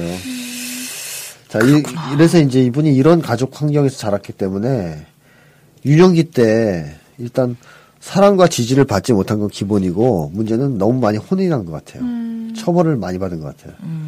그래서 이분이 일종의 초자 같은 처벌 공포가 있는 것 같거든요. 21번을 보시면 다른 친구들이 모르는 나만의 두려움은 항상 누가 나를 지켜보고는 것 같고 누군가가 나를 해치지 않을까 하는 두려움. 나만 뒤처지지 않을까 하는 누군가에게 미움받을까 하는 두려움이다. 앞부분이 있잖아요. 누가 날 지켜본다는 거. 어, 그게 네. 전형적인 그 초자의 표현이거든요. 어, 감시당하는 느낌. 어. 이게 처벌을 많이 받을 때 또는 권위주의적이거나 강압적인 부모 밑에 자랐을 때 전형적으로 갖게 되는 심리죠. 어. 누군가 날 보고 있는 느낌. 어, 그러니까 많이 혼났다는 얘기입니다. 거기에다 물론 당연히 버림받는다는 느낌도 있어요. 이분이 어릴 적 글을 보면 그래 이렇게 써놨더랬죠. 나는 고하다. 나는 고하다라고 썼잖아. 이거는 뭐 본인 너무 잘 알았, 알았던 거죠 자기 상태를. 어린 나이에 이런 거를 쓸 수가 있지? 어, 처벌 공포, 유기 공포 이런 게 있는 거죠. 어린 나이 이거 써요 다 애들이 놀랍게도 어, 똑똑해요 의외로. 저도 옛날에 침대를 뒤집으니까 뭐 써있더라고 아버지 여기 써있더라고요. 어. 자, 그렇게 그 이분이 이제 그러고 나서 이제 중고등학교 때도 힘든 시기를 보내잖아요. 네. 근데 중고등학교 때도 좀 이상한 그 고등학교? 특히 고등학교 선생님이 선생님. 좀 이상하긴 한데 이 고등학교 선생님이 성적 갖고 그렇게 괴롭혔다 그러죠. 네. 어. 근데 제가 이제 조금 말씀을 드리면 이미 고등학교 때는요 동일한 그 지적이나 뭐 이제 쉽게 하면 이제 농담 비슷하게 갈구는 거를 이분이 상처를 많이 받을 수밖에 없는 어. 상태에서 중고등학교를 다녔어요. 조그만 농담이라도. 예, 예, 예. 그러니까 이분 선생님도 문제가 있겠지만 이 선생님이 악의 없이 하는 농담도 이분은 상처를 받을 수 있는 상황이었다는 거죠. 네. 그래서 훨씬 더 힘들었을 거예요. 중고등학교가. 뭐 예를 들자면은 그 있잖아요. 그 뭐 성적 떨어진 등수마다 한 대씩 맞을 건데 너는 내가 때리려면 내 손이 부러지겠다. 이게 이제 그래요. 농담인데 네, 어떻게 보면 네, 이제 네. 굉장히 상처를 입었잖아요. 이분은 이걸 통해서 애들이 막 네, 웃고. 그러니까. 네. 근데 사실 뻔뻔한 인간들은 이런 얘기 들으면 좋아하거든요. 같이. 어, 아, 선생님 손이 부러지시면 안 되는데 그러면 때리지 않는 걸로 알죠. 어. 어, 뭐 이렇게 나와요. 어, 아니면 선생님이 못 때려요. 너무 많이 때리니까 손이 부러질까봐. 그럼 좋아하잖아요. 어, 안 맞는다. 이러면서. 어, 그렇죠. 근데 이제 이분은 너무 이미 상처가 많이 이제 입어가지고 이런 걸 무심히 넘길 수 있는 상황이 아니에요. 네네. 그러니까 이 선생님이 정말 나쁜 악의적으로 이런 농담을 했든 아니면 그냥 장난삼아 했든 이분은 다 상처 입는 상황에서 중고등학교를 다녔다. 어, 라고 봐야 돼요. 그러니까 스트레스가 훨씬 더 많았을 것이다라고 봐야 되겠죠. 네. 자, 이제 그리고 이 학교도 어쨌든 뭐 문제는 많았던 학교는 맞는 것 같은데, 자, 이분이 이제 이런 문제를 해결하기 위해서 어떻게 살아왔을까? 아프게. 어, 어, 병으로. 신체화. 아프게. 어, 신체화, 그렇죠. 병으로. 병으로 표현이 됐죠. 네. 왜냐하면 그 가장 확실한 자기 방어 수단이고, 아까 뭐, 뭐라 그래, 소통이 된다는 느낌? 근데 참 이게 말이 안 되는 지만, 소통이 된다는 느낌이라는 게 아니고, 관심을 받았겠죠. 그쵸, 그쵸, 그쵸. 약간. 네, 그렇죠. 그땐 덜 혼났겠죠. 어, 맞아. 그죠? 덜 혼났겠죠. 어, 관심 받은 게 아니고 덜 혼난 거구나. 비난도 줄어들고 그렇죠. 약간은 더 관심도 받고 그러잖아요. 진짜 슬퍼. 어. 저는 옛날에 병원에 그렇게 입원하고 싶어가지고 저는 그런 거구나. 어 왜 그러냐면 그 깐포도 있잖아요. 그 제가 깐포도가 그렇게 좋아했는데 그러니까 포도를 하나씩 까는 게 그렇게 귀찮았어요. 씨를 빼는 게. 그래서 깐 포도는 씨를 다 뺀 포도니까 막 들고 마시면 포도를 무지하게 먹을 수 있죠. 근데 그걸 병원에 가면 먹을 수 있는 거예요. 그래서 문병 갈 때 그걸 먹고 제가 이제 그다음부터 이제 꿈이 입원하는 거. 깐 포도 깐 포도 먹고 싶다. 입원하고 싶다. 이런 거였는데 아프지가 않더라고요. 깜포도를 사서 드셨으면 되잖아요. 그래서 그 생각 왜 못했을까? 깐포도를 사서 병원에 가서야지만 먹을 수 있다고. 그, 그러게요. 그러니까 제가 머리가 안 좋아서 그것까지는 안 된 건데. 자, 어쨌든 이분은 뭐예요? 병이 앞, 병에 걸려서야 겨우 어느 정도의 관심, 어느 정도의 비난이 줄어들고, 네. 뭐 그런 거 있잖아요. 그런 게 있으니까 그때만 살아있는 것 같은 느낌? 너무 슬퍼. 그래서 이게 병도 사람한테 이득을 주는 수가 있잖아요. 네. 그러면 그걸 사람이 못 놔요. 그쵸. 어, 붙잡고 못 논다고요. 쉽게 하면 사랑받기 위해서 병을 앓는 사람도 흔하고요. 심지어는 사랑받기 위해서 죽는 사람도 있어요. 중병에 걸려서. 마지막 순간을 가족들의 간호를 받으면서 살고 싶어서 중병에 걸린 사람도 있어요. 무식적으로는. 꾀병도 하나의 일종이 이런 거예요? 예, 꾀병 같은 예, 것도? 예. 어렸을 때 꾀병 진짜 많이 부렸네. 그렇죠. 아프, 아프면 관심 받으니까. 자, 근데, 이제, 어, 예를 들면 이런 것도 뭐, 어머니 같은 경우도 많이 이용하는 게 기절. 어머님이? 아니, 이, 이, 이 사연과 상관없이 아. 한 말인데, 어머님들이 거절할 때, 뭐, 위기에 처하면 어때요? 아. 화, 를 내는 아, 엄마가 맞아요, 더 맞아요. 힘들어요? 아니면 거절하는 엄마가 더 힘들어요? 거절. 거절, 아니, 기절 참. 기절, 기절. 깜짝아, 네, 기절. 어, 기절한 엄마를 더 우리는 못 건드려, 그 다음에, 그쵸, 그죠? 그쵸. 막 뭐라, 어. 뭐라고 했을 때 화내면 같이 싸우기라 하는데, 어. 뒷목 잡고 쓰러지면, 그 다음에 불안해서 말을 못 해요. 그러면 이 엄마는 어때요? 매원 기절하죠. 어, 기절하죠. 중요한, 중요한. 순간마다. 어. 그래서 기절 잘하는 사람은 정말 마음 먹은 순간에 기절할 수 있더라고요. 이제 나중에는. 아주 도 같아요, 기절에. 자, 지금 기절해야 돼. 그럼 바로 기절하는. 아, 뭐, 이제 이런 건데, 이분은 무의식적으로 어쨌든 계속 병을 굉장히 많이 달고 살면서 병을 활용했다. 그러니까 이제 심리적으로 어려운 상황이 처하면 병으로 도망치면서 가족들의 관심을 끌어오고 뭐 이러는 그런 이제 모습을 보여왔죠. 그래서 이제 쉽게 얘기하면 회피적인 스타일이라는 거죠. 이걸 본인도 얘기해죠. 네, 맞아요. 음, 자기가 회피적이라고. 그 래서 이제 회피적인 스타일이고 그러다 보니까 이제 신경성 질환을 많이 알았고. 재수할 때에도 재수하니까 마치 좋아질 것 같이 생각을 했으나 이제 학교랑은 다를 거야. 했으나 안 다르다는 것이 증명된 거는 맹장을 또 알았다는 거죠 또. 재수하자마자. 그러니까 몸, 몸으로 다 이렇게 상황이 위기가 되면은 뭐 이게 왜 그러냐면 사실은 거죠. 재수에 대한 환상이 있었잖아요 이분이. 네. 이제 재수하면 다 좋아질 거야. 보통은 힘든 사람은 다 그렇게 생각해요. 뭐만 되면 좋아질 거라고 생각해요. 지금 now, here 여기서 주- 지금 여기서 좋아진다고 생각 못 하기 때문에 조건을 걸어요. 뭐만 되면 난 좋아질 거라고. 근데 그게 안 됐을 때는 패닉이 오거든요. 그렇죠. 어, 이것 봐라. 나는 이렇게 하면 다 될, 다 잘 될 줄 알았는데 안 되네. 그러면 어떡해요. 거기서 멘붕이 오기 때문에 이때 이제 맹장염 걸리는 거예요. 자, 이런 식으로 회피하는 스타일들은 결국에는 마지막에는 절벽에 서게 되죠. 어, 더 이상 도망갈 데가 없으니까. 자, 그래서 이분이 일단 34번을 한번 읽어봐 주시겠습니까? 네. 나의 가장 큰 결점은 상대방 눈을 맞추고 이야기하기 힘들고 뭔가 안 좋을 때 누군가 나에게 마음에 안 드는 행동을 할 때, 화가 나고 분할 때, 그 사람 앞에서 바로 말 못하는 점, 무언가 힘든 일이 있을 때 회피해, 버, 회피해버리는 버릇이다. 예. 그러니까 일단 상대방 눈을 맞추기도 힘들 정도면 대인관계에 자신이 없는 거고요. 그 다음에 상황이 안 좋고 힘들 때, 힘들 때 도망치잖아요, 자꾸. 예, 예, 그리고 예. 정면으로 말을 못하죠. 그 엄마도 말하는 스타일이 아니고 어머니도 또 계속 참으라 그랬고. 그러니까 더더욱 말을 못하는 쪽이었고 결국 도망치는 방법밖에 없었던 거죠. 거. 예, 앞병으로. 그래서 이제 이분한테는 병이라는 것이 굉장히 큰 의미가 있어요. 즉 회피의 수단이자 사랑받는 수단이기도 하죠. 그래서 아마 피- 몸으로 게임 많이 해왔고 어 치유가 안 되면 계속 게임을 할 겁니다. 만약에 사수 오수 가는데도 가족들이 이제 계속 상태가 바뀌지 않고 자기가 비전이 없다고 생각하면 더 큰 병에 걸려서 이제 게임을 할 수도 있어요. 무의식적으로는. 그러니까 이제 이 벗어나야 되겠죠. 이 상황에서는. 그 다음에 이분이 또 이제 스타일이 뭐였냐면 모범생 스타일이에요. 약간 그렇잖아요. 어릴 때 애늙은이 애어른 이런 소리를 들었다 그러죠. 네. 네. 그러니까 어릴 때 이분이 그 사람들한테 귀여움 받았다 그랬잖아요. 인기가 많고 왜 그랬을까요? 말을 잘 들으니. 이런 스타일이라서 그런 거예요. 애늙은이 스타일이라서 남들 말 잘 들어주고 알아서 착착착 어른들한테 맞게 행동하고 했기 때문에 좋은 칭찬을 많이 받았던 거예요 이때는. 근데 보통 이 모범생 어릴 때부터 모범생 스타일로 즉 애늙은이나 애어른이 된 사람들은 뭐 때문에 그렇게 되는 거죠? 사랑받고 싶어서. 어 그렇죠. 어른 어린이답게 그냥 어린이답게 살면 어떻게 사랑을 못 받을까봐 네. 못 받을까봐 어른들한테 맞추는 거 아니에요. 자기를 계속 눈치 보면서 굉장히 불행한 거죠. 그래서 이제 본인도 스스로 알고 있는 것 같아요. 7번에 보면은 내가 어렸을 때에는 애어른이었고 조금 영악했던 것 같다. 누구에게 누군가에게 사랑받으려고 애썼던 것 같기도 하고 어렸을 땐 아무 노력 없이도 상도 많이 받고 이쁨도 많이 받아서 좀 거만하고 우월의식 같은 것도 좀 있었던 것 같다. 예. 이때는 사랑받으려고 애썼던 걸 본인이 알고 있잖아요. 그죠? 그러면서 영악하게 굴었어요. 예. 막 이제 어른들을 눈에 들게. 근데 무슨 노력이 없어요. 노력을 했죠. 예, 노력을 많이 했어요. 굉장히 처절하게. 정말 열심히. 어, 사랑받기 위해서. 근데 이제 뭐 하여튼 재능이 있다 보니까 상도 받고 뭐 이러다 보니까 또 귀여움도 받았죠. 어른들한테. 네, 네. 자, 이런 것들인데 이제 그러면서 또 이제 뭐 순간 아, 나는 뭐 괜찮은 사람이야 이런 착각을 했을 수는 있는데 그게 근본적으로 사랑받지 못했을 때는 채워지지 않죠.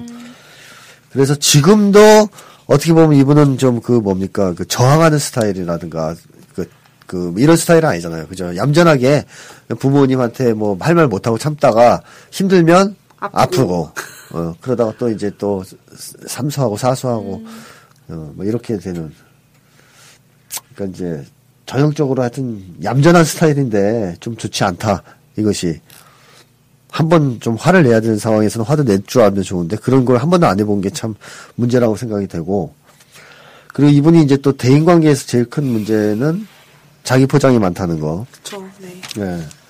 이게 이제 이 집안 식구들의 내력이잖아요, 사실은. 거짓말 잘하면서 포장하는 거. 네. 근데 이분도 어쩔 수 없이 어, 다른 사람들한테 자기 자신이 없으니까 자꾸 포장을 하게 돼요. 그죠? 그래서 친구들한테 거짓말도 자꾸 하게 되고. 그래서 깊은 관계로 들어가지 못하고. 자, 이런 점들이 지금까지의 큰 문제다. 네. 이렇게 볼 수가 있을 것 같아요. 자, 그러면 이제 이걸 어떻게 이제 이분이 이제 해결을 해야 될 것이냐 하는 건데, 우선은 당장 본인이 좀 정리한 게 있는데 제가 볼 때는 무의식적으로는 대략 아는 게 있어요. 16번에 보면 본인이 이런 얘기를 하잖아요. 내가 정말 행복할 수 있으려면 집에서 나와야 하고 내 마음속에 억눌린 화나 여러 가지 감정들이 정리되어야 할 것 같다. 그리고 나를 지지해주는 사람이 있으면 행복할 수 있을 것 같다. 자, 다 나왔죠? 네. 어, 이분이 이미 알고 있어요. 방송을 많이 들어서. 풀고 사람들과 사이관계를 잘 다지면 네, 되겠다. 방송을 많이 들었기 때문에 다 나왔어요. 집에서 나와야 되고 이거는 이제 단순히 나오라는 뜻이 아니고 독립. 가족 독립. 가족으로부터의 이어진 악연을 끊어야 된다는 아. 얘기죠. 제가 심리적 독립이라 그러니까 참 언제 사람들이 자꾸 가출을 생각하시는 것 같아가지고 표현을 좀 바꿔보려고. 귀여워 정정, 선생님. 그 부모님과의 악연을 끊는, 아, 어, 아. 부모님과의 악연을 끊고 좋은 인연으로 바꿔나가는 이런 것을 저는 심리적 독립이라고 생각을 하거든요. 아, 네, 맞네요. 네, 그걸 해야 되고, 그 다음에 내면에 쌓여있는 슬픔, 화, 이런 걸 다 빼내야 되겠죠. 그래서 내면을 정리해야 됩니다. 음. 본인이 말한 대로. 그 다음에 지지적 관계를 만들어 나갈 필요가 있어요. 그죠? 오빠, 하겠네요. 오빠 지금 네. 군대에 있나요? 그래서? 군대 있을 어, 것 저는? 오빠가 어떤 사람인지 너무 궁금해요. 맞아. 오빠를 다- 정말 어, 좋게 표현했어요. 다행히 오빠는 괜찮은가 봐요. 네. 오빠까지 괴롭혔으면 뭐, 이분이 더 안 좋았을 텐데. 근데 오빠랑 같이 살 수는 없다는 거죠. 음. 어, 근친상간이잖아요. 오빠랑 같이 사는 거. 그래서 안 되고, 결국 다른 사람을 찾아야 돼요. 네. 어, 그리고 오빠만, 뭐 이런 사람 말고도 사회적 관계가 있어야죠. 아, 네, 어. 지지적 관계가 더 있어야죠.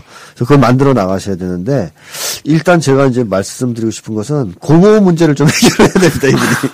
아, 고모 진짜. 이 고모들이, 아, 옛날- 엄마 아빠만으로도 진짜 벅차들 고모들까지. 어, 고모는 엄마 아빠의 상징이에요. 엄마 아빠의 특공대, 할머니의 특공대라 그럴까? 할머니의 듣고 그러니까 그 박근혜 정부의 특공대는 누구예요? 어버이. 어버이 연합 아, 네. 있잖아요.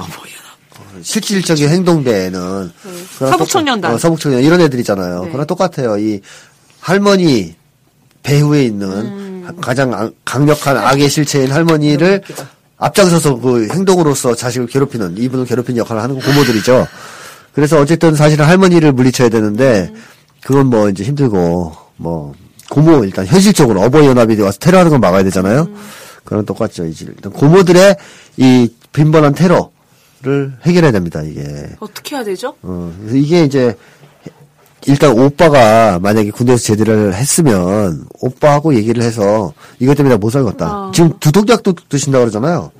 그쵸. 그죠? 그 고모가 와서. 갈, 어, 갈구면 머리가 너무 아파서 머리가- 진통제를 진통제를 먹는 먹- 그렇죠. 그 정도까지 왔죠. 이게 지금 상당히 심각해서 지금 아니 얼마나 욕을 하길래 그럴까? 뭐 사이코패스라는데요. 어, 고모들이 참 제정신이 아니고 사이코 같다라는데 이 고모들이 참 어떤 분들인지 궁금한데 어쨌든 뭐 훌륭한 분이시다 하더라도 와서 괴롭히면 안 돼요. 그렇죠? 그리고 내용도 별로 안 좋은 것 같고 자꾸 괴롭히니까 자 그래서 이걸 막아야 돼요. 지금 진통제까지 먹고 계신데 그리고 현실적으로 계속 스트레스를 가중시키고 있으니까 오빠하고 얘기를 해서 한번 강력하게 가족 내에서 항의를 한번 하든가 음, 네. 어, 아니면 고모를 못 오게 하든가. 그것도 안 되면 할머니하고 이제 또 단판을 짓든가. 음. 근데 할머니가 만만치 않을 것 같은데, 다행히 이제, 문제는 제가 계속 얘기하잖아요. 늙어가고 있다는 사실. 어, 그럼요. 어, 악마도 늙는다는 사실. 그래서 이제 시간은 유리합니다. 이제 여기 이제 사연을 보내신 분들은 아직 젊고 네. 할머니 나이가 많으시니까 지금은 힘이 세도 점점 약해질 수밖에 없어요. 싸우면.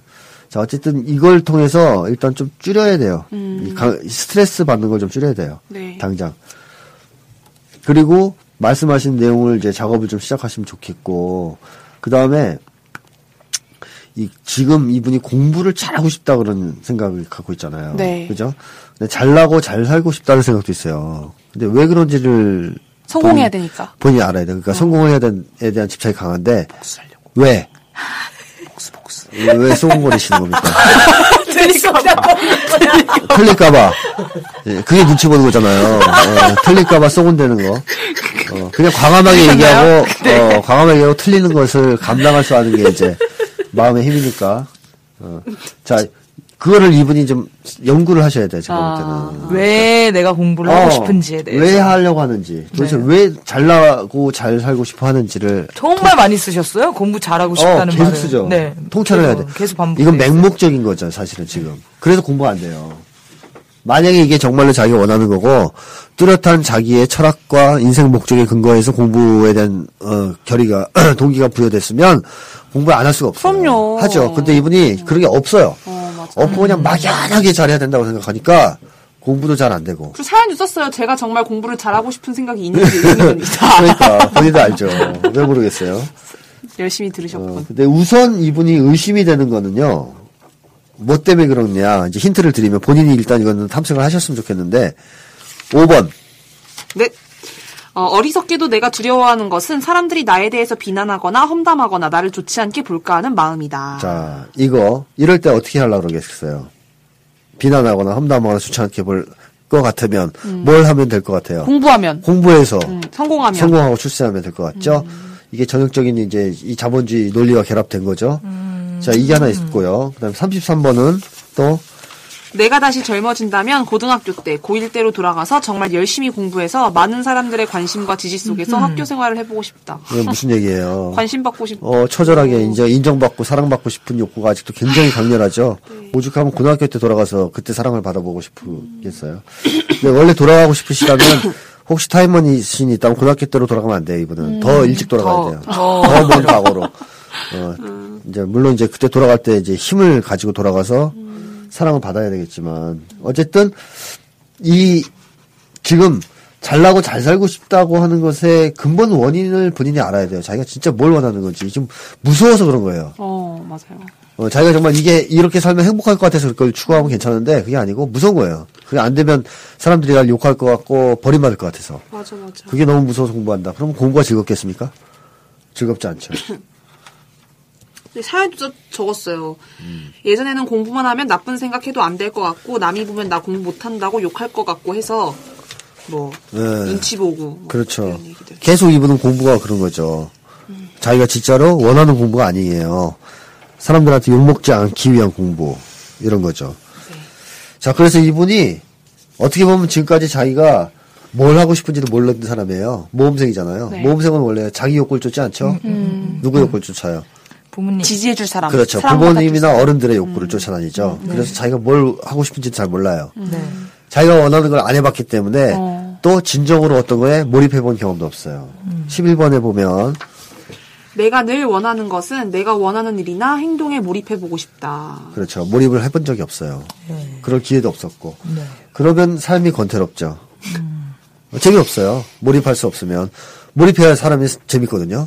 에너지가 나오고 창조성이 생기고 생산성이 생기는데 이분은 몰입할 수가 없어요. 왜?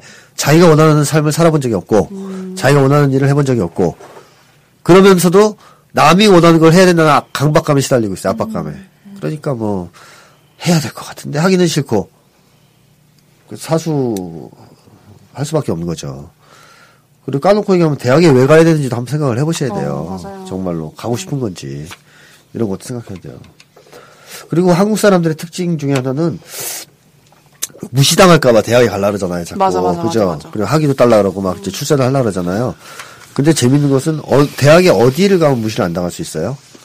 어느 대학을 가면 하버, 하버드 가면 MIT, 서연고.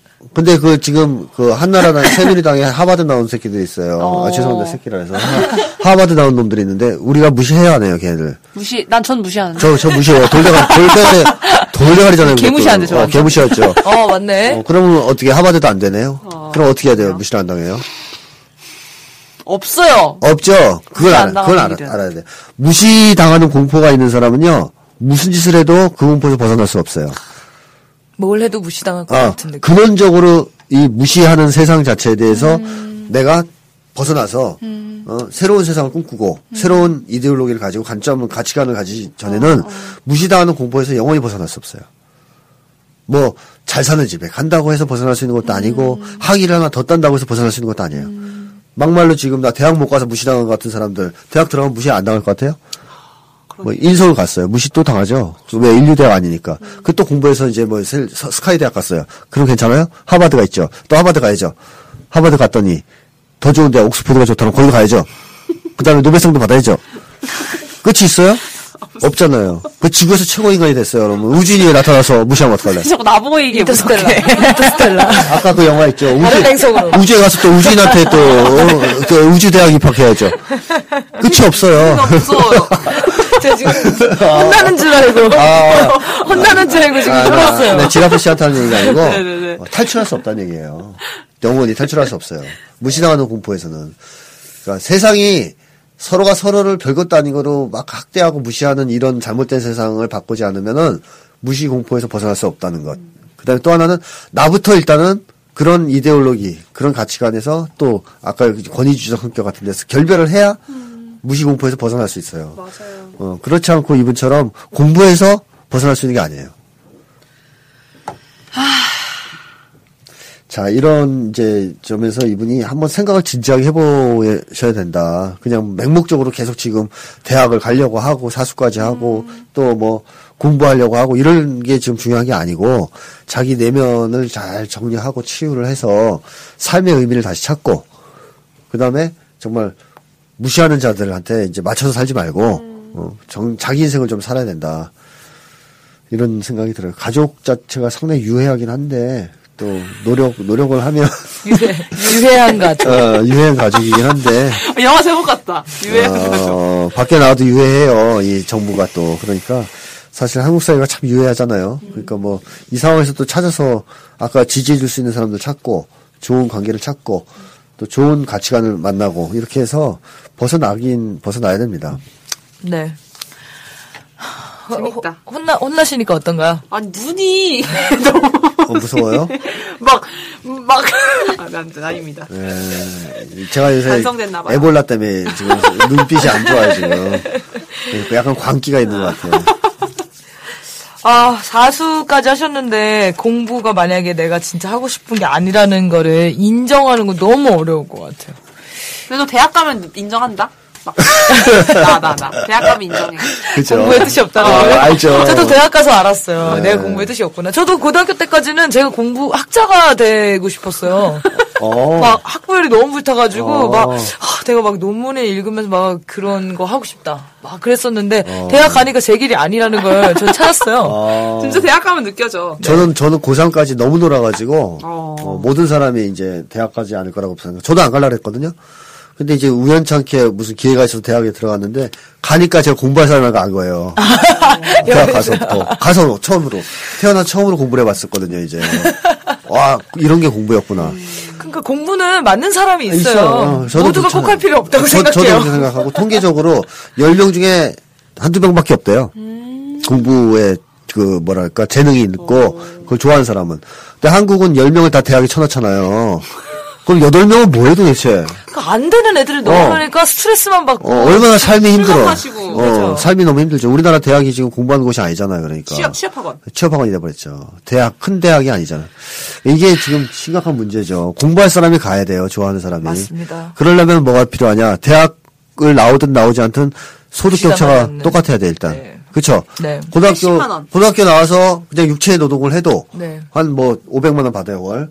그 대학 나와서 사무직을 해도 510만 원 받아요. 이렇게 해야 돼요. 어, 아니면 나는 육체 노동한 사람 더 줘도 된다고 생각해, 10만 원. 음. 왜냐면 이 일이 편하니까. 그죠. 그리고 어떤 사람들은 그래요. 야, 그러면 괜히 대학 가냐? 억울하지 않냐?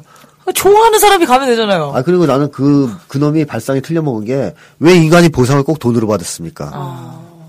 자기가 공부하는 게 좋아서 가서 공부했으면 그 자체가 기쁨인데, 그런 거는 피드백을 받으면 되지. 꼭 돈으로 받아야 돼요?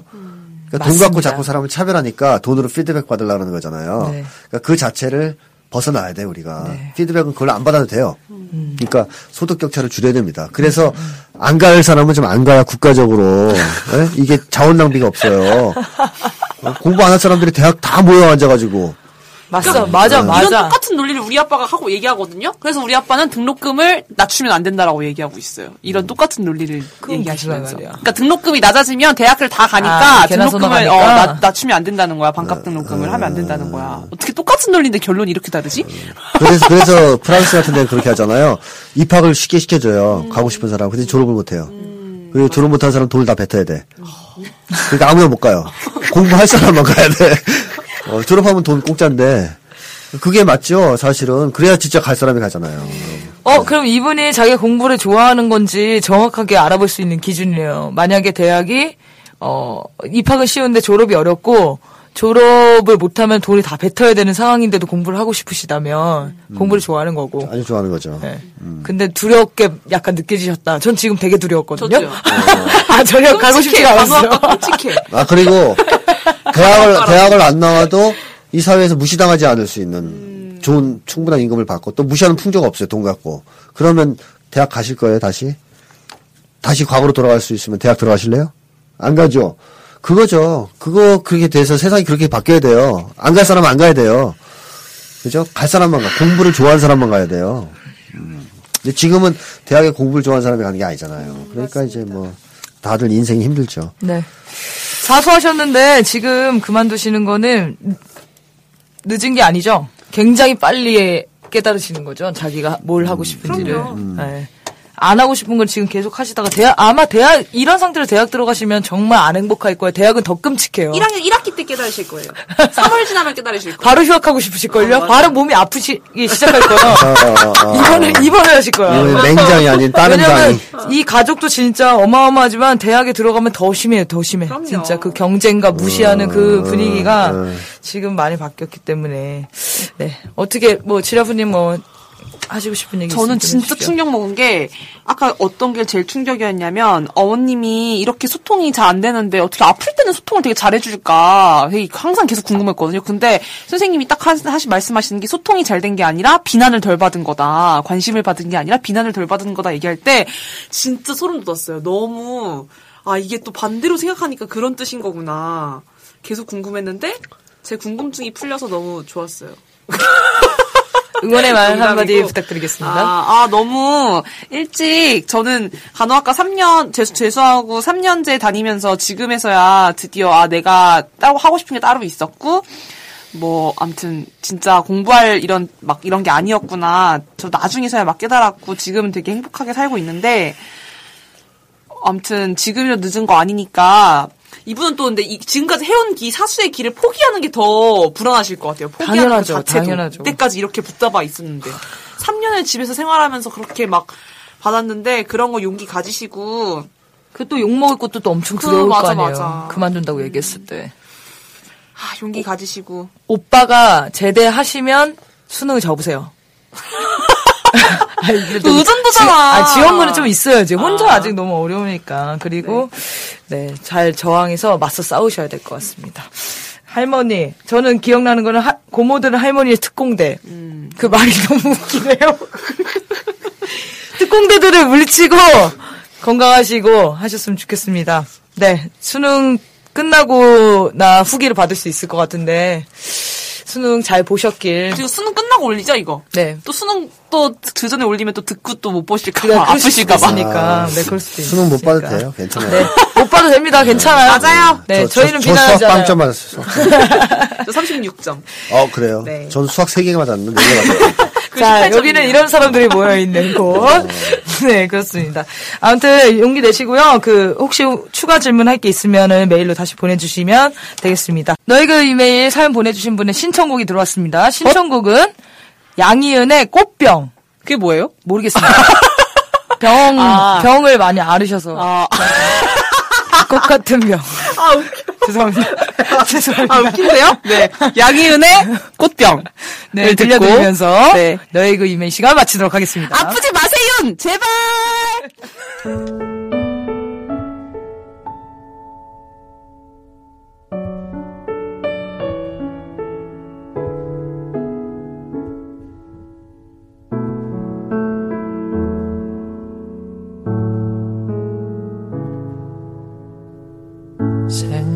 생각나나요?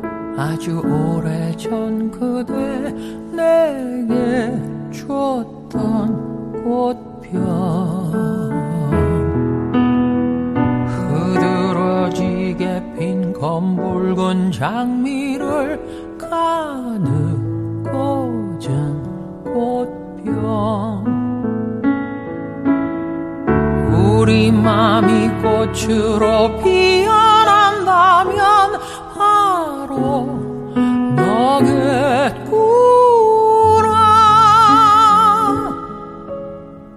온종일 턱을 괴고 바라보게 한 그대 닮은 꽃병. 시절은 흘러가고 꽃은 시들어지고